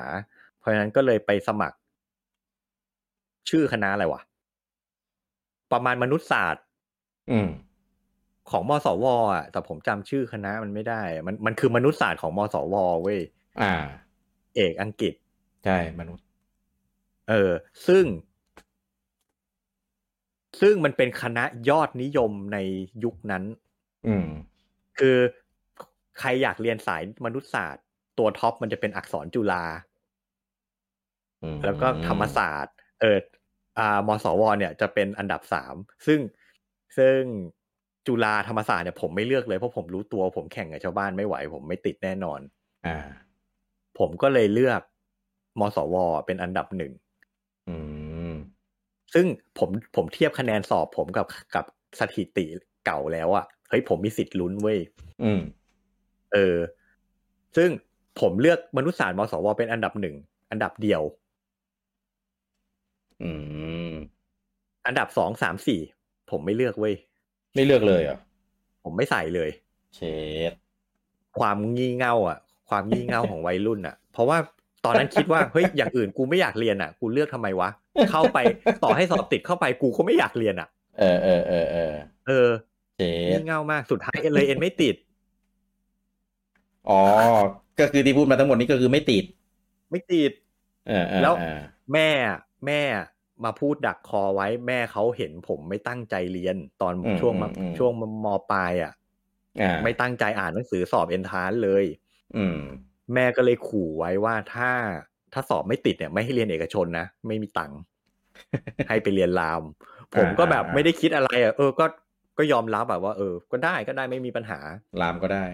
เออรามก็ได้ แต่นั่นน่ะเรียนรามไปสองปีก็ไม่ได้เชี่ยอะไรเลย สุดท้ายก็เลยต้องแบบนั่นแหละบากหน้าไปคุยกับพ่อแบบเออก็ขอโทษขอโทษอะไรเงี้ยทำตัวไม่ดี อืม แบบเออ เพื่อนชวนไปเรียนเอแบก อ๋อ ก็เลยขอพ่อไปเรียนเอแบก อืมอืมอืม ซึ่งพ่อก็โอเค พ่อก็พ่อก็แบบ กูรอมึงมาพูดคำนี้นานแล้ว เขาบอกว่าใจจริงอ่ะเขาเขาดูเขาเห็นแล้วแหละว่าผมเรียนรามแม่งไปไม่รอดแน่นอน แต่เขายังไม่อยากมาพูดเขาอยากให้ผมแบบคิดคิดได้เองอ่ะ อืม เออเขาก็ยังพูดเลยแล้วทำไมไม่มาพูดอย่างนี้ซะตั้งแต่ตอนเอ็นไม่ติดตั้งแต่แรก ก็แบบตอนนั้นไปอวดดีใส่แม่ไง อ๋อ เออแต่แต่สุดท้ายก็เลยได้เรียน A b a c ทีนี้ อืม กลับ อืม เข้าเรื่องเกม จะบอกว่าตั้งพอกลับเข้าเรียน A b a c เนี่ย กลายเป็นจุดพลิกผันในการเล่นเกมผม อืม คือ ตอนนั้นมันเป็นช่วงปลายเจนของเพนหนึ่งเต็มทีแล้วแทบไม่มีเกมออกแล้วอะ อืม แล้วก็เป็นยุคที่วินนิ่งเถื่อนเกลื่อนเมืองไปหมด เออ พวกแผ่นอีดิตอะแผ่นมอส อ่า เพราะว่าภาคใหม่มันแทบไม่ออกแล้วอะ อืม แล้วก็ อืม เพื่อนที่เรียนในมหาลัย จริง ๆ ช่วงเรียนมหาลัยเป็นช่วงเรียน A แบบเป็นจุดเปลี่ยนชีวิตผมมากเลย เพราะก่อนหน้าเนี้ย ผมเป็นเด็กติ่มติ่มๆเว้ย อ่าอ่า เป็นนิดอยู่บ้านอ่ะ ม เออ คือก็มีออกไปเที่ยวกินล่งกินเหล้าบ้างกับเพื่อนมปลาย อืม แต่ว่าผมด้วยความที่ผมเรียนคนละที่กับพวกมันไงเพราะฉะนั้น อ่า ก็จะจะแบบแฮงเอาท์กันแค่อาทิตย์สองอาทิตย์ครั้งอะไรเงี้ย เจอไม่ได้บ่อย ใช่ไม่ได้บ่อย แต่พอเข้า เ a แบกปุ๊บ ดันไปเจอเพื่อน แก๊งที่แม่งแบบอย่างเงี้ยเป็นแบบ เที่ยว พวกเที่ยวใช่แล้วแม่งกินเหล้าทุกวัน อืมอืม แล้ว อืม ก็ไม่พวกนี้ไม่ได้เล่นเกม ไม่ได้เป็นเกมเมอร์เดนตายเหมือนเราอะ่ะ อ่า คือมันเล่นเกมกันขำๆอะ่ะ ทุก อ่า คือเล่นเกมทุกคนนะแต่เล่นขำๆไม่มีเครื่องที่บ้านสักคน อืม เออเพียงแต่เคยเล่นมาบ้างอะไรเงี้ยแล้วช่วงนั้นอย่างที่บอกเป็นยุควินนิ่งของเมือง รอบๆ อื เอ ม แบกร้านเช่าเกมเต็มไปหมด เพราะ เรี ฉะ ยก นั้ ว่าน ของเรียกว่าของประเทศก็ได้แม่ง ของประเทศ ร้านกม เลยใช่ เกม วินนิ่งไม้สาดอะยุคนั้นน่ะ อ่าใช่ ก็เลยกลายเป็นว่า เล่นวินนิ่งกับเพื่อน ทุกวัน ซึ่ง อ่า ซึ่งผมก็ชอบเล่นวินนิ่งอยู่แล้ว ผมเล่นมาตั้งแต่ตั้งแต่มัธยมแล้วแหละ อืม ทีนี้มันก็เลยกลายเป็นสิ่งเดียวที่ผมสามารถรีเลทเป็นเกมเดียวที่ทำให้ผมสามารถรีเลทกับเพื่อนในแก๊งที่มหาลัยได้ อ่า เพราะนอกจากวินนิ่งแล้วมันไม่เล่นเกมอื่นกันอ่ะ ไม่เล่น เออ แล้วกลายเป็นว่าเอ่อพอหมดยุคเพย์หนึ่งขึ้นเพย์สองปุ๊บ ผมไม่มีปัญ ญาซื้อเครื่องเพย์สองละ อืม เออแล้วผมก็ไม่กล้าไปขอตังค์แม่ซื้อละ อืม อืม เพราะว่าขอเขามาหลายรอบละแล้วจริง ๆ ช่วงนั้นน่ะ ติดเที่ยวด้วยแหละ อยู่กับ อืม เพื่อนมาก เราก็เลย อืม รู้สึกว่า เฮ้ย ไม่ต้องเล่นเกมแล้วก็ได้อ่ะ อืม เราเพราะว่าเราเราเราเอาเวลาไปไปไปแฮงเอาท์ไปเที่ยวไปเล่นกับเพื่อน อืม ก็เลยแบบ อืม เออความสนใจในเกมมันลดลง เพราะฉะนั้นตอนเพย์สองคือผมเลิกเล่นเกมไปเลย อืม เกมเดียวที่ผมเล่นตอนนั้นก็คือวินนิ่งของเพย์สองไปเช่าเล่นกับเพื่อนที่ที่เอแบ อ่า อืมหมายนั่นหมายความว่าช่วงเวลาแบบสี่ปีที่ผมเรียน a b a c อ่ะ ผมแทบไม่ได้เล่น ไม่ได้จับเกมเลย อืม เออเพราะฉะนั้นพวกเกมที่ออกมาในช่วงต้นต้นๆเจนของเพย์สองผมไม่เคยเล่นเลยครับ คือ ไม่รู้ หาป ด้วยเกมอะไรออกใช่ หายไปเลย หายไปเลย มีอยู่วันหนึ่งอ่ะ ม ไปเดินผ่านร้านเกมกับเพื่อน อืม แล้วเพื่อนคนเนี้ยมีเพย์สอง อืม มันก็เลยแบบเฮ้ยขอมันแวะซื้อเกมแป๊บหนึ่ง อืม ผมก็เลยไปยืนดู ไปเปิดเปิดเปิดเชลฟ์วางแผ่นดูอะว่าแบบเฮ้ยเพย์สองมันมีเกมอะไรบ้างวะ อ่าอ่าอ่า ผมแม่งตกใจอ่ะ ผมแบบจะเรียกว่าไงอ่ะ เขาเจอช็อกอะ c u เจอร์ช็อกอ่ะ ว่าผมเป็นแฟนเกม RPG ผมติด อ่า ตามมาตลอด อืมอืมอืม ไฟนอลไฟผมเล่นไฟนอลจนถึงภาคเก้าของเพย์หนึ่งอ่ะ เพราะว่า อ่า พอภาคสิบไปลงบนเพย์สองใช่ไหมซึ่ง ใช่ ตอนที่เพย์สองออกผมไม่ได้ตามข่าวสารวงการเกมอีกเลยครับ เมโก อ่า เมกา อ่า ผมเลิกซื้อเลยอ่ะ แล้ววันนั้นที่ผมไปร้านเกมอ่ะ ไอ้เชี่ยมีไฟนอลสิบมีดากอนเควสแปด เออเออเออโห แบบ โอ้โห ยุคนั้นเลย คือเกมแบบเกมหัวใหญ่ๆอ่ะออกภาคใหม่มา เต็มไปหมดอ่ะ แล้ว อืม ผมไม่รู้เลยอ่ะ อืมอืมอืม ตอนผมเห็นครั้งแรกผมนึกว่าเกมเกมเถื่อนเกมกอล์ฟอ่ะ แล้วมาแปะชื่อดาคอนเควสอ่ะแบบเฮ้ย มีด้วยดาคอนเควสแม่งมีภาคแปดด้วยเหรอวะ ออ ไม่เคยไม่เคยรู้มาก่อน ไม่เคยได้ยินมาก่อน เฮ้ยไฟนอลแม่งออกภาคสิบแล้วเหรอวะ อะไรเงี้ย อื ผมเลยเริ่มแบบ เฮ้ย เราแม่งตกยุคว่ะ ตกข่าวตกข่าวมากๆอ่ะ เออ แต่ ใจตอนนั้นอ่ะ เริ่มแบบเชียอยากเล่นว่ะ อ่า ไฟนอลสิบนะเว้ยดันเควส เออ แป เออ ด เออ นะเว้ย เออ เชื่ออยากเล่น เออเออ มากๆอ่ะ แต่แบบโหกูจะไปซื้อเครื่องมาเล่นได้ยังไงวะ ไม่มีตังค์เลยอ่ะ อื มีตังค์ก็ไปกินเหล้าหมด ไม่ไม่ไม่คิดจะเก็บตังค์เลย ไม่คิดจะเก็บตังค์ซื้อเครื่องเลย เพราะตอนนั้นแบบบอกเลยว่าแบบแทบจะล้างมือจากการเล่นเกมไปเลยอ่ะ อืม เออ เดชาบุญ อืม พอ ช่วงช่วงช่วงเรียน a b a c เป็นช่วงที่ผมได้เจอแฟนผม ซึ่งกลายมาเป็นภรรยาผมในปัจจุบันเนี่ย นี่ ตอนเรียนอ่ะเขาไม่รู้หรอกว่าผมติดเกมขนาดไหน ถ้ารู้อะ เออ ถ้ารู้อะ เพราะว่าช่วงนั้นไม่แทบไม่ได้เล่นเลย เล่นก็เล่นเพย์หนึ่งเล่นเกมเก่าๆอะไรเงี้ยเอออ อ่าอ่าอ่าอ่า ใช่ไหมแต่ว่าอ่าคือเขารู้แหละว่าผมเล่นเกม เพียงแต่เขาไม่รู้ว่าผมติดขนาดไหนเพราะมันเป็นช่วงที่ผมไม่ได้เล่นเย อะอะจนกระทั่ง เออ พอ พออะไรวะ พอเรียนจบเอแบกผมเรียนนิติศาสตร์ เอออืม ซึ่งพอเรียนจบอะ่ะ ก็คุยกันกับเพื่อนว่า เฮ้ย ยังไม่หางานทำกัน อืม ไปสอบตัวทนาย สอบเนติบัณฑิตให้ได้ก่อน อืม แล้วค่อยหางานเหมือนทำโปรไฟล์ตัวเองให้มันดีก่อนแล้วค่อยไปหางานกันน่ะ อ่าอ่า ซึ่งผมก็คุยกับแฟนผมก็โอเค เพราะแฟนผมก็มาเวนี้เหมือนกัน อืม ทีนี้จะไปเรียนเนเนมันอยู่พุทธมณฑลเว้ยผมอยู่บางนา อืมอืมอืมอืมอืม ไอ้เชี่ยๆนั่งถ้านั่งรถเมย์มีสามสี่ชั่วโมงนะกว่าจะไปถึงอ่ะ อืมอืมอืม ก็เลยแบบเฮ้ยแม่งไปกลับไม่ได้อะ อืม โชคดีมากมีเพื่อนคนหนึ่งที่เรียน a b a c ด้วยกันเนี่ย อ่า บ้านมันก็อยู่พุทธมณฑล อ่า พุทธมณฑลคนละสายนะ มันมีหลายสายนะ เนยอยู่สายหนึ่งบ้านเพื่อนผมอยู่สายสามซึ่งแม่งก็ อ่าอ่า ไกลโคตรๆนั่งรถเมย์เป็นชั่วโมงอยู่ดี อ่าอ่า แต่ก็ตกลงกันว่านั่นแหละ มันเปิดบ้านเลย ให้เพื่อนไปนอนบ้านมัน อืม คือเหมือนกับว่า พ่อแม่มันซื้อบ้านไว้หลังหนึ่งให้มันอะไว้อยู่ า เพื่อไปเรียน เพราะว่าบ้านพ่อบ้านแม่มันไกลออกไปอีก อ่ เขาก็เลยซื้อบ้านที่มันใกล้ใกล้ตัวเมืองเข้ามา ซึ่งสายสามจริง ๆ ก็ไกลชิบหายอยู่ดี เดี๋ยวเดี๋ยวเอแบกตอนลุงอุมเรียนนี่คือเอแบกไหน ไอ้แบกหัวหมาก อ่า เอ๊ะแต่แต่แต่จากพุทธมณฑลมาโอมาก็ไกลชิบหายเหมือนกันนะ ใช่เพื่อนผมแม่งขับรถไปกลับพุทธมนต์สายสามหัวหมากทุกวัน โอ้ย นึกและเมื่อยตูดแทนเลยอ่ะ เออ แต่มันมีรถไงมันขับรถเองแต่ว่า อ่าอ่า พอเรียนจบทุกคนก็เลยไปนอนบ้านเพื่อนคนเนี้ยที่พุทธมนตรสายสาม ม เพื่อจะไปเรียนเน อ่าอ่าอ่า ทายซิเรียนได้เรียนไหม ครับเออแล้วก็ได้คำได้คำตอบแล้วล่ะ ไปเรียนอยู่ไม่กี่วันอ่ะ อ่า เออเสร็จแล้วก็กลายเป็นว่า ไปมั่วสุมแฮงเอาท์กิน เออ เหล้ากันอยู่นั่น พอผ่านไปสักพักหนึ่ง เออ ก็เริ่มรู้สึกว่าแบบ เฮ้ย ซื้อเกมมาเล่นกันดีกว่า เออ อย่างเละไม่พออ่ะ ยังเล่นไม่พอ ซื้อเกม เออ มาเล่นกันดีกว่า เออ อ่า ทีนี้ ผมก็ เออ ดีว่ะ ไปซื้อเกม หมายหมายถึงว่าผมก็เลยคิดว่าเฮ้ยผมซื้อดีกว่า อ่าอ่า แล้วคือ อันนี้ อันนี้ยอมรับกันแบบหน้าไม่อาย อืม จริง ๆ ก็ไม่มีตังค์ซื้อ อ่า แต่แฟนผมอะเหมือนเขาคบกันมานานแล้วอะเขาก็ อืม อยากจะ ให้ของขวัญผมสักอย่างหนึ่งอ่ะ อืมอืมอืม เขาก็เลยพอพอเขารู้ว่าผมแบบ คิดจะซื้อเกคิดจะซื้อเพย์สองอยู่เขาก็เลยซื้อให้ อืม แม่งแบบอื้อหือเป็นอะไรที่ไม่คาดคิดมาก่อน คือแบบ อืมอืม ไม่ไม่ได้จริงจังกับกับกับเรื่องนี้เท่าไหร่อ่ะแค่คิดว่าแบบเฮ้ยซื้อเกมมาเล่นก็ดีนะ เพราะว่าบะเพื่อนมันอยู่กันเยอะไง อ่า แฟนผมดันแบบเออเอาสิไปซื้อกัน แล้วเขาก็ซื้อให้ไปซื้อสะพานเหล็ก อืม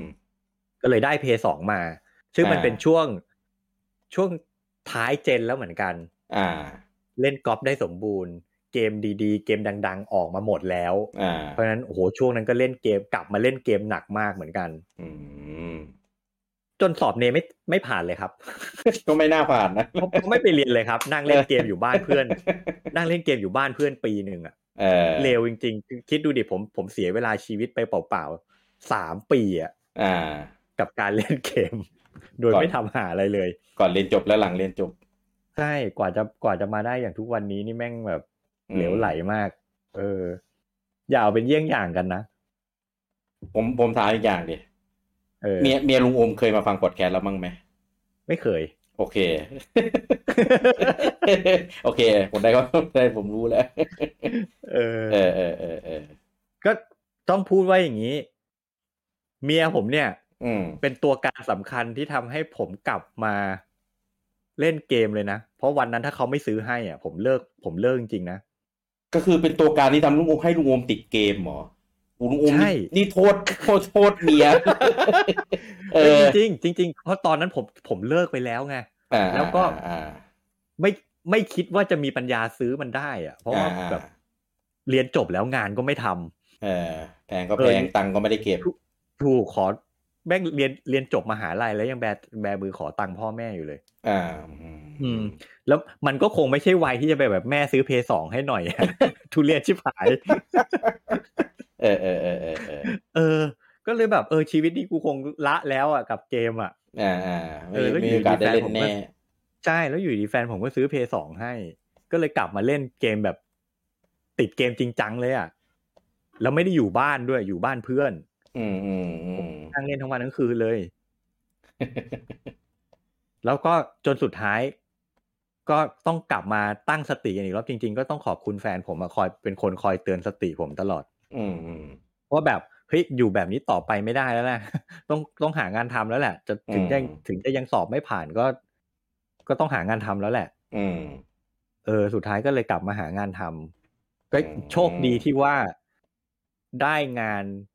คือผมผมเป็นคนโชคดีเรื่องแคเรียพาร์ท อืม อย่างที่บอกทำตัวเหลวไหลชิบหายมาตลอดอะ่ะ อืม ผมเริ่มทำงานจริง ๆ ตอนอายุยี่บห้า อืม ซึ่งเพื่อนคนอื่นแม่งทำงานกันไปหลายปีเงินเดือนแม่งไปถึงแบบบางคนแม่งสองหมื่นสามหมื่นแล้วอะ อืมอื ผมสตาร์ทเงินเดือนหมื่นเดียว เพราะฉะนั้นนั่นแหละ เรื่องโกงเรื่องเกมก็เผาๆลง ก็เล่นเท่าที่มีก็เล่นเพย์สองแผ่นกงแผ่นก๊อป อื ใช่ไหม อืม แต่ว่า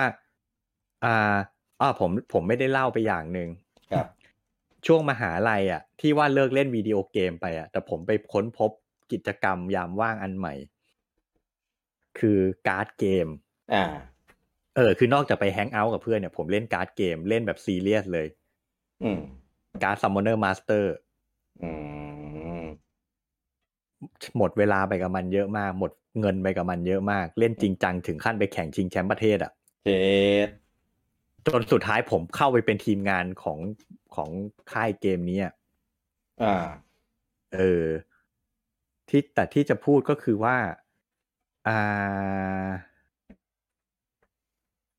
ช่วงที่ผมไปเล่นการ์ดที่ร้าน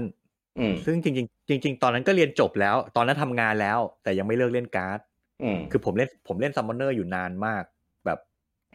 ตั้งตั้งแต่เรียนปีหนึ่งอะตั้งแต่เรียน A แบปีหนึ่งหรือปีสองอะจนทำงานอะ อ่า รวมเวลาก็น่าจะแบบโอ้โหหกเจ็ดปีได้อะ อืม อืม แล้วก็เลยมีเพื่อนที่เล่นการ์ดก็ไปเจอที่ร้านการ์ดอะไรเงี้ย แล้ว อืม มันเลยทำให้ผมได้เจอเครื่อง DS อ่า เพราะว่ามีรุ่นน้องที่เล่นการ์ดด้วยกันเนี่ยเขา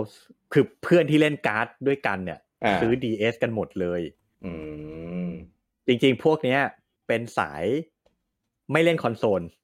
อ่า ถ้าจะเล่นเกมก็เล่นใน PC กัน อ่า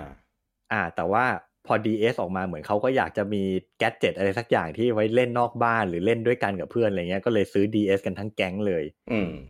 ซึ่งผมอ่ะไม่รู้จักเลยเว้ย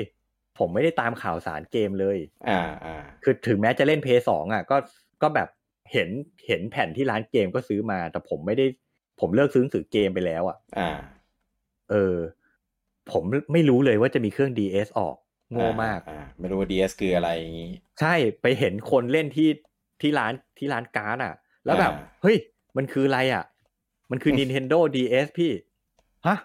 Nintendo ออกเครื่องพกพาใหม่เหรอ อืม ไม่รู้มาก่อนเลยคืออ่าเออเล่าข้ามไปตอนเกมบอยแอดวานผมก็ไม่มีเครื่อง อ่า ผมเล่นเกมบอยแอดวานช่วงที่ผมเรียนรามอยู่บ้านอ่ะ อ่า ช่วงนั้นน่ะ คือว่า เพนหนึ่งมันหมดเจนมันไม่มีเกมออกแล้ว อืม แล้วผมอยู่บ้านเฉยๆอะผมไม่มีอะไรทำอ่ะ แล้ว อืม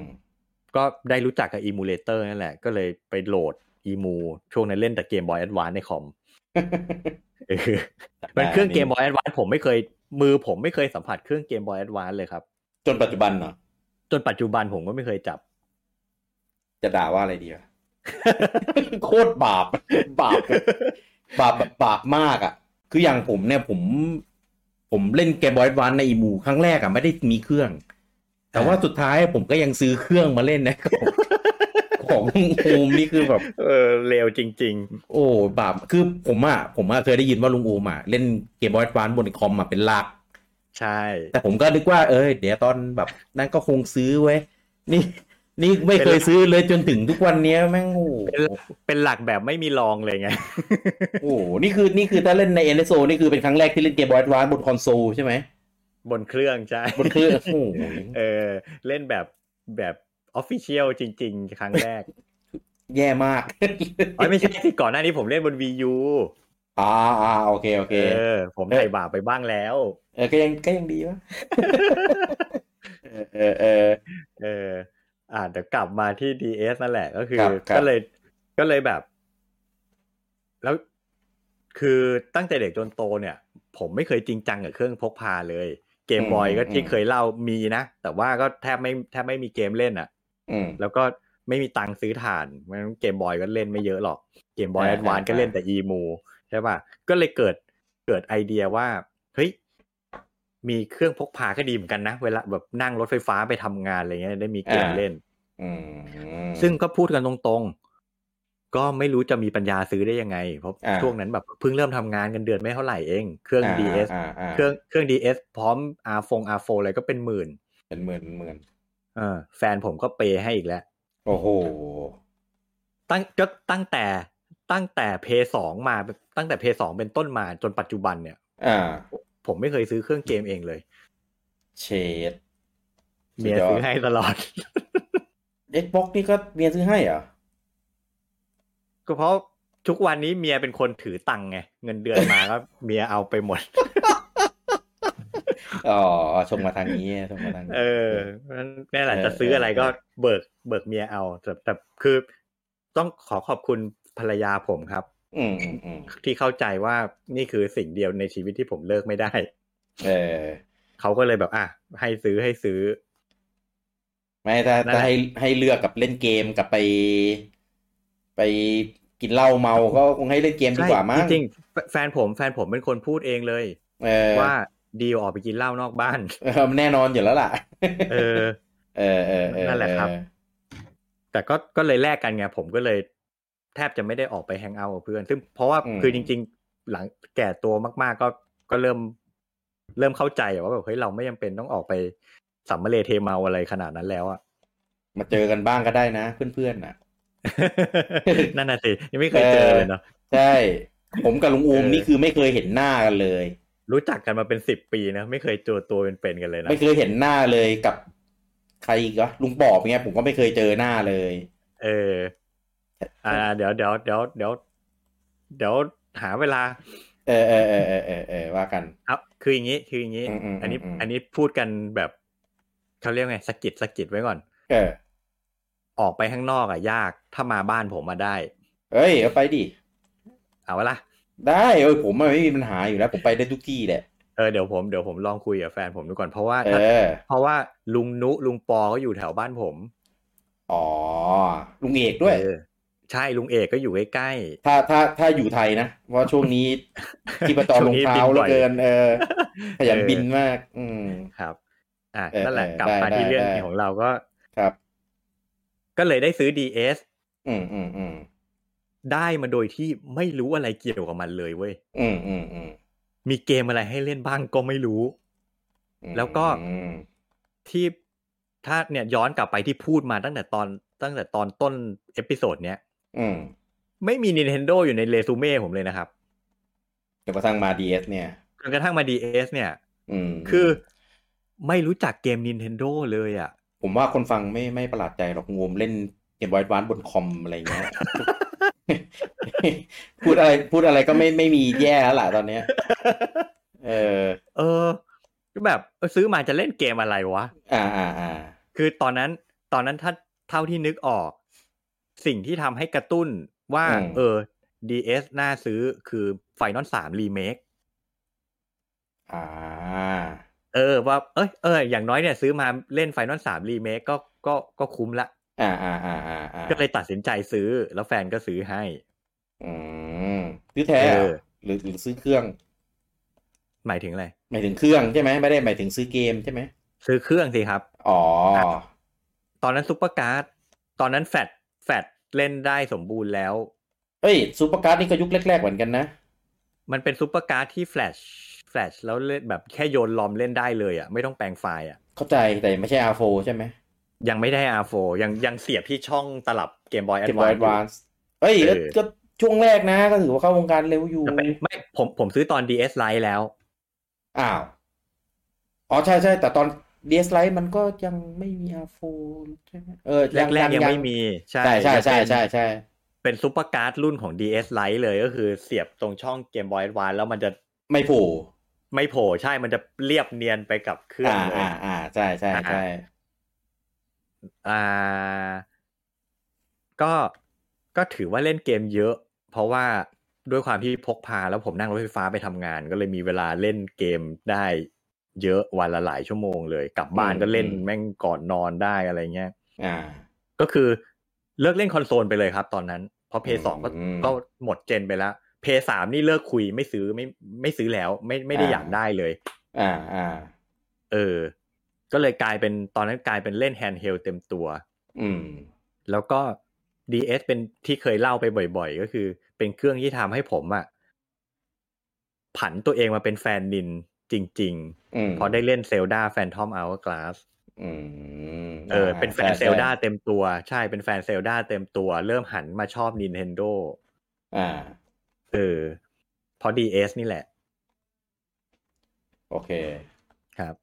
ครับโอ้ยของของผมนี่ถ้าพูดนี่ยาวแน่ หลังจากที่ที่มาอยู่กรุงเทพนี่คือแบบหลายหลายวีรกรรม เอางี้ ผมว่าเราเราไม่สามารถจบกันได้ในง่ายง่ายๆแน่อีอีซีรีส์เนี้ย เอ เอ อ อ ประวัติเรายาวแล้วเกิน เออเพราะแล้วแล้วพอพูดแล้วมันมันก็ออกมาเรื่อยๆอ่ะคือ คือเหมือนจะไม่ค่อยมีอะไรนึกๆในใจเอ้ยก็ไม่ค่อยมีอะไรเว้ย เออ แต่พอพูดพูดปุ๊บแม่งเริ่มเริ่มงอก เออ เออเอางี้ เดี๋ยวไว้กลับมาเจอกันอีกทีรอบหน้าอ่ะก็เป็นเป็นคิวผมพูดแล้วกัน อ่าได้ เออเออผัดมาเป็นตาผมนะครับ ซึ่งซึ่ง เอาเอาไว้ง่ายๆมันจบตอนไหนก็ให้มันจบตอนนั้นเป็นแหละอีซีรีส์เนี้ย เออนอก เออน อกซะจากวีคนั้นแม่งจะมีประเด็นที่แบบไม่ได้แล้ว ฮอตฮอตอิชชูจริง เออๆมาแทรกคิว มันไม่ได้ นะ สมมุติสมมุตินะวีคหน้าไม่วีควีคไหนก็แล้วแต่ที่มันเป็นแบบ ผมว่าเผื่อๆถ้าเป็นวีคหน้าจริงๆมันต้องเป็นคิวรายการใหม่ที่เราจะเอาเข้ามาใช่ไหม เออ แล้วมันมีอีเวนต์สมมตินะและอีเวนต์นั้นเป็นอีเวนต์ที่แบบ Microsoft ไม่สามารถซื้อ Activision Blizzard ได้อะ จะพูดเลยแบบคำวินิจฉัย CMA ออกอะไรเงี้ย เอออะไรก็แล้วแต่ก็ต้องแทรกมาเป็นเกมแก่แล้วเป็นประเด็นนี้ให้ได้อะเออ เออ เพราะว่าแม่งเดือดแน่นอนอ่ะ เออ เออเออเอองั้น เดี๋ยวไว้เรามาต่อกันในภาคสามภาคสาม ครับ เออนะครับ ตอนเนี้ยเราเราใช้ชื่อว่าเป็นย้อนวัยก่อนเข้าวงการ เดี๋ยวต้องเปลี่ยนแล้วแหละว่าเป็นประสบการณ์ ประสบการณ์ในการเล่นเกมแต่ละเครื่องของเราสองคนน่ะ เออ เออเออก็มาแชร์ความนอกเซาเจียกัน ซึ่งซึ่งถ้าใครมีประสบการณ์อะไรลุงผมว่าว่า ไม่จะบอกว่า พูดพูดมาเนี่ยมันเป็นชีวประวัติเลย เออจริง เออ ก็ก็ถ้าใครแบบมีประสบการณ์ในเรื่องเครื่องอะไรต่างๆอะไรพวกเนี้ยมาแชร์กันได้ในทวิตเตอร์ ครับ อ่านะครับ มาคอมเมนต์ได้ในในโพสต์โปรโมทอ่านะครับ แล้วเดี๋ยวเดี๋ยวเผื่อแบบมีใครมีมีประวัติที่น่าสนใจนะครับถ้าเกิดอย่างเช่นมีแบบเนี้ยเออผมก็เหมือนกันเล่นกันบอยวันบนคอมไม่มีเครื่องเลยเนี่ยเดี๋ยวจะเอามาแชร์เอ้ยเอามาพูดถึงกันในรายการอะไรอย่างนี้ เออ เออเออเออนะครับไงโอเคถ้างั้นเดี๋ยวไว้กลับมาเจอกันอีกทีในเอพิโซดหน้านะครับ ซึ่งอ่าตอนหน้าก็จะเป็นเอ่อรายการใหม่ ครับ อ่านะครับ ที่จะมาแทนโดมาด้วยกันนะครับ ถ้าไม่มีอีเวนต์อะไรแบบเดือดๆเขาเสียบเข้ามาในในกลางสัปดาห์นะครับ เออนะครับ โอเค แล้วเดี๋ยวไว้กลับมาพบกันได้ใหม่ในโอกาสหน้านะครับ ผมสำหรับวันนี้ผมลูกกี้แล้วก็ลุงโอมต้องขอลาทุกท่านไปก่อนครับ สวัสดีครับ สวัสดีครับ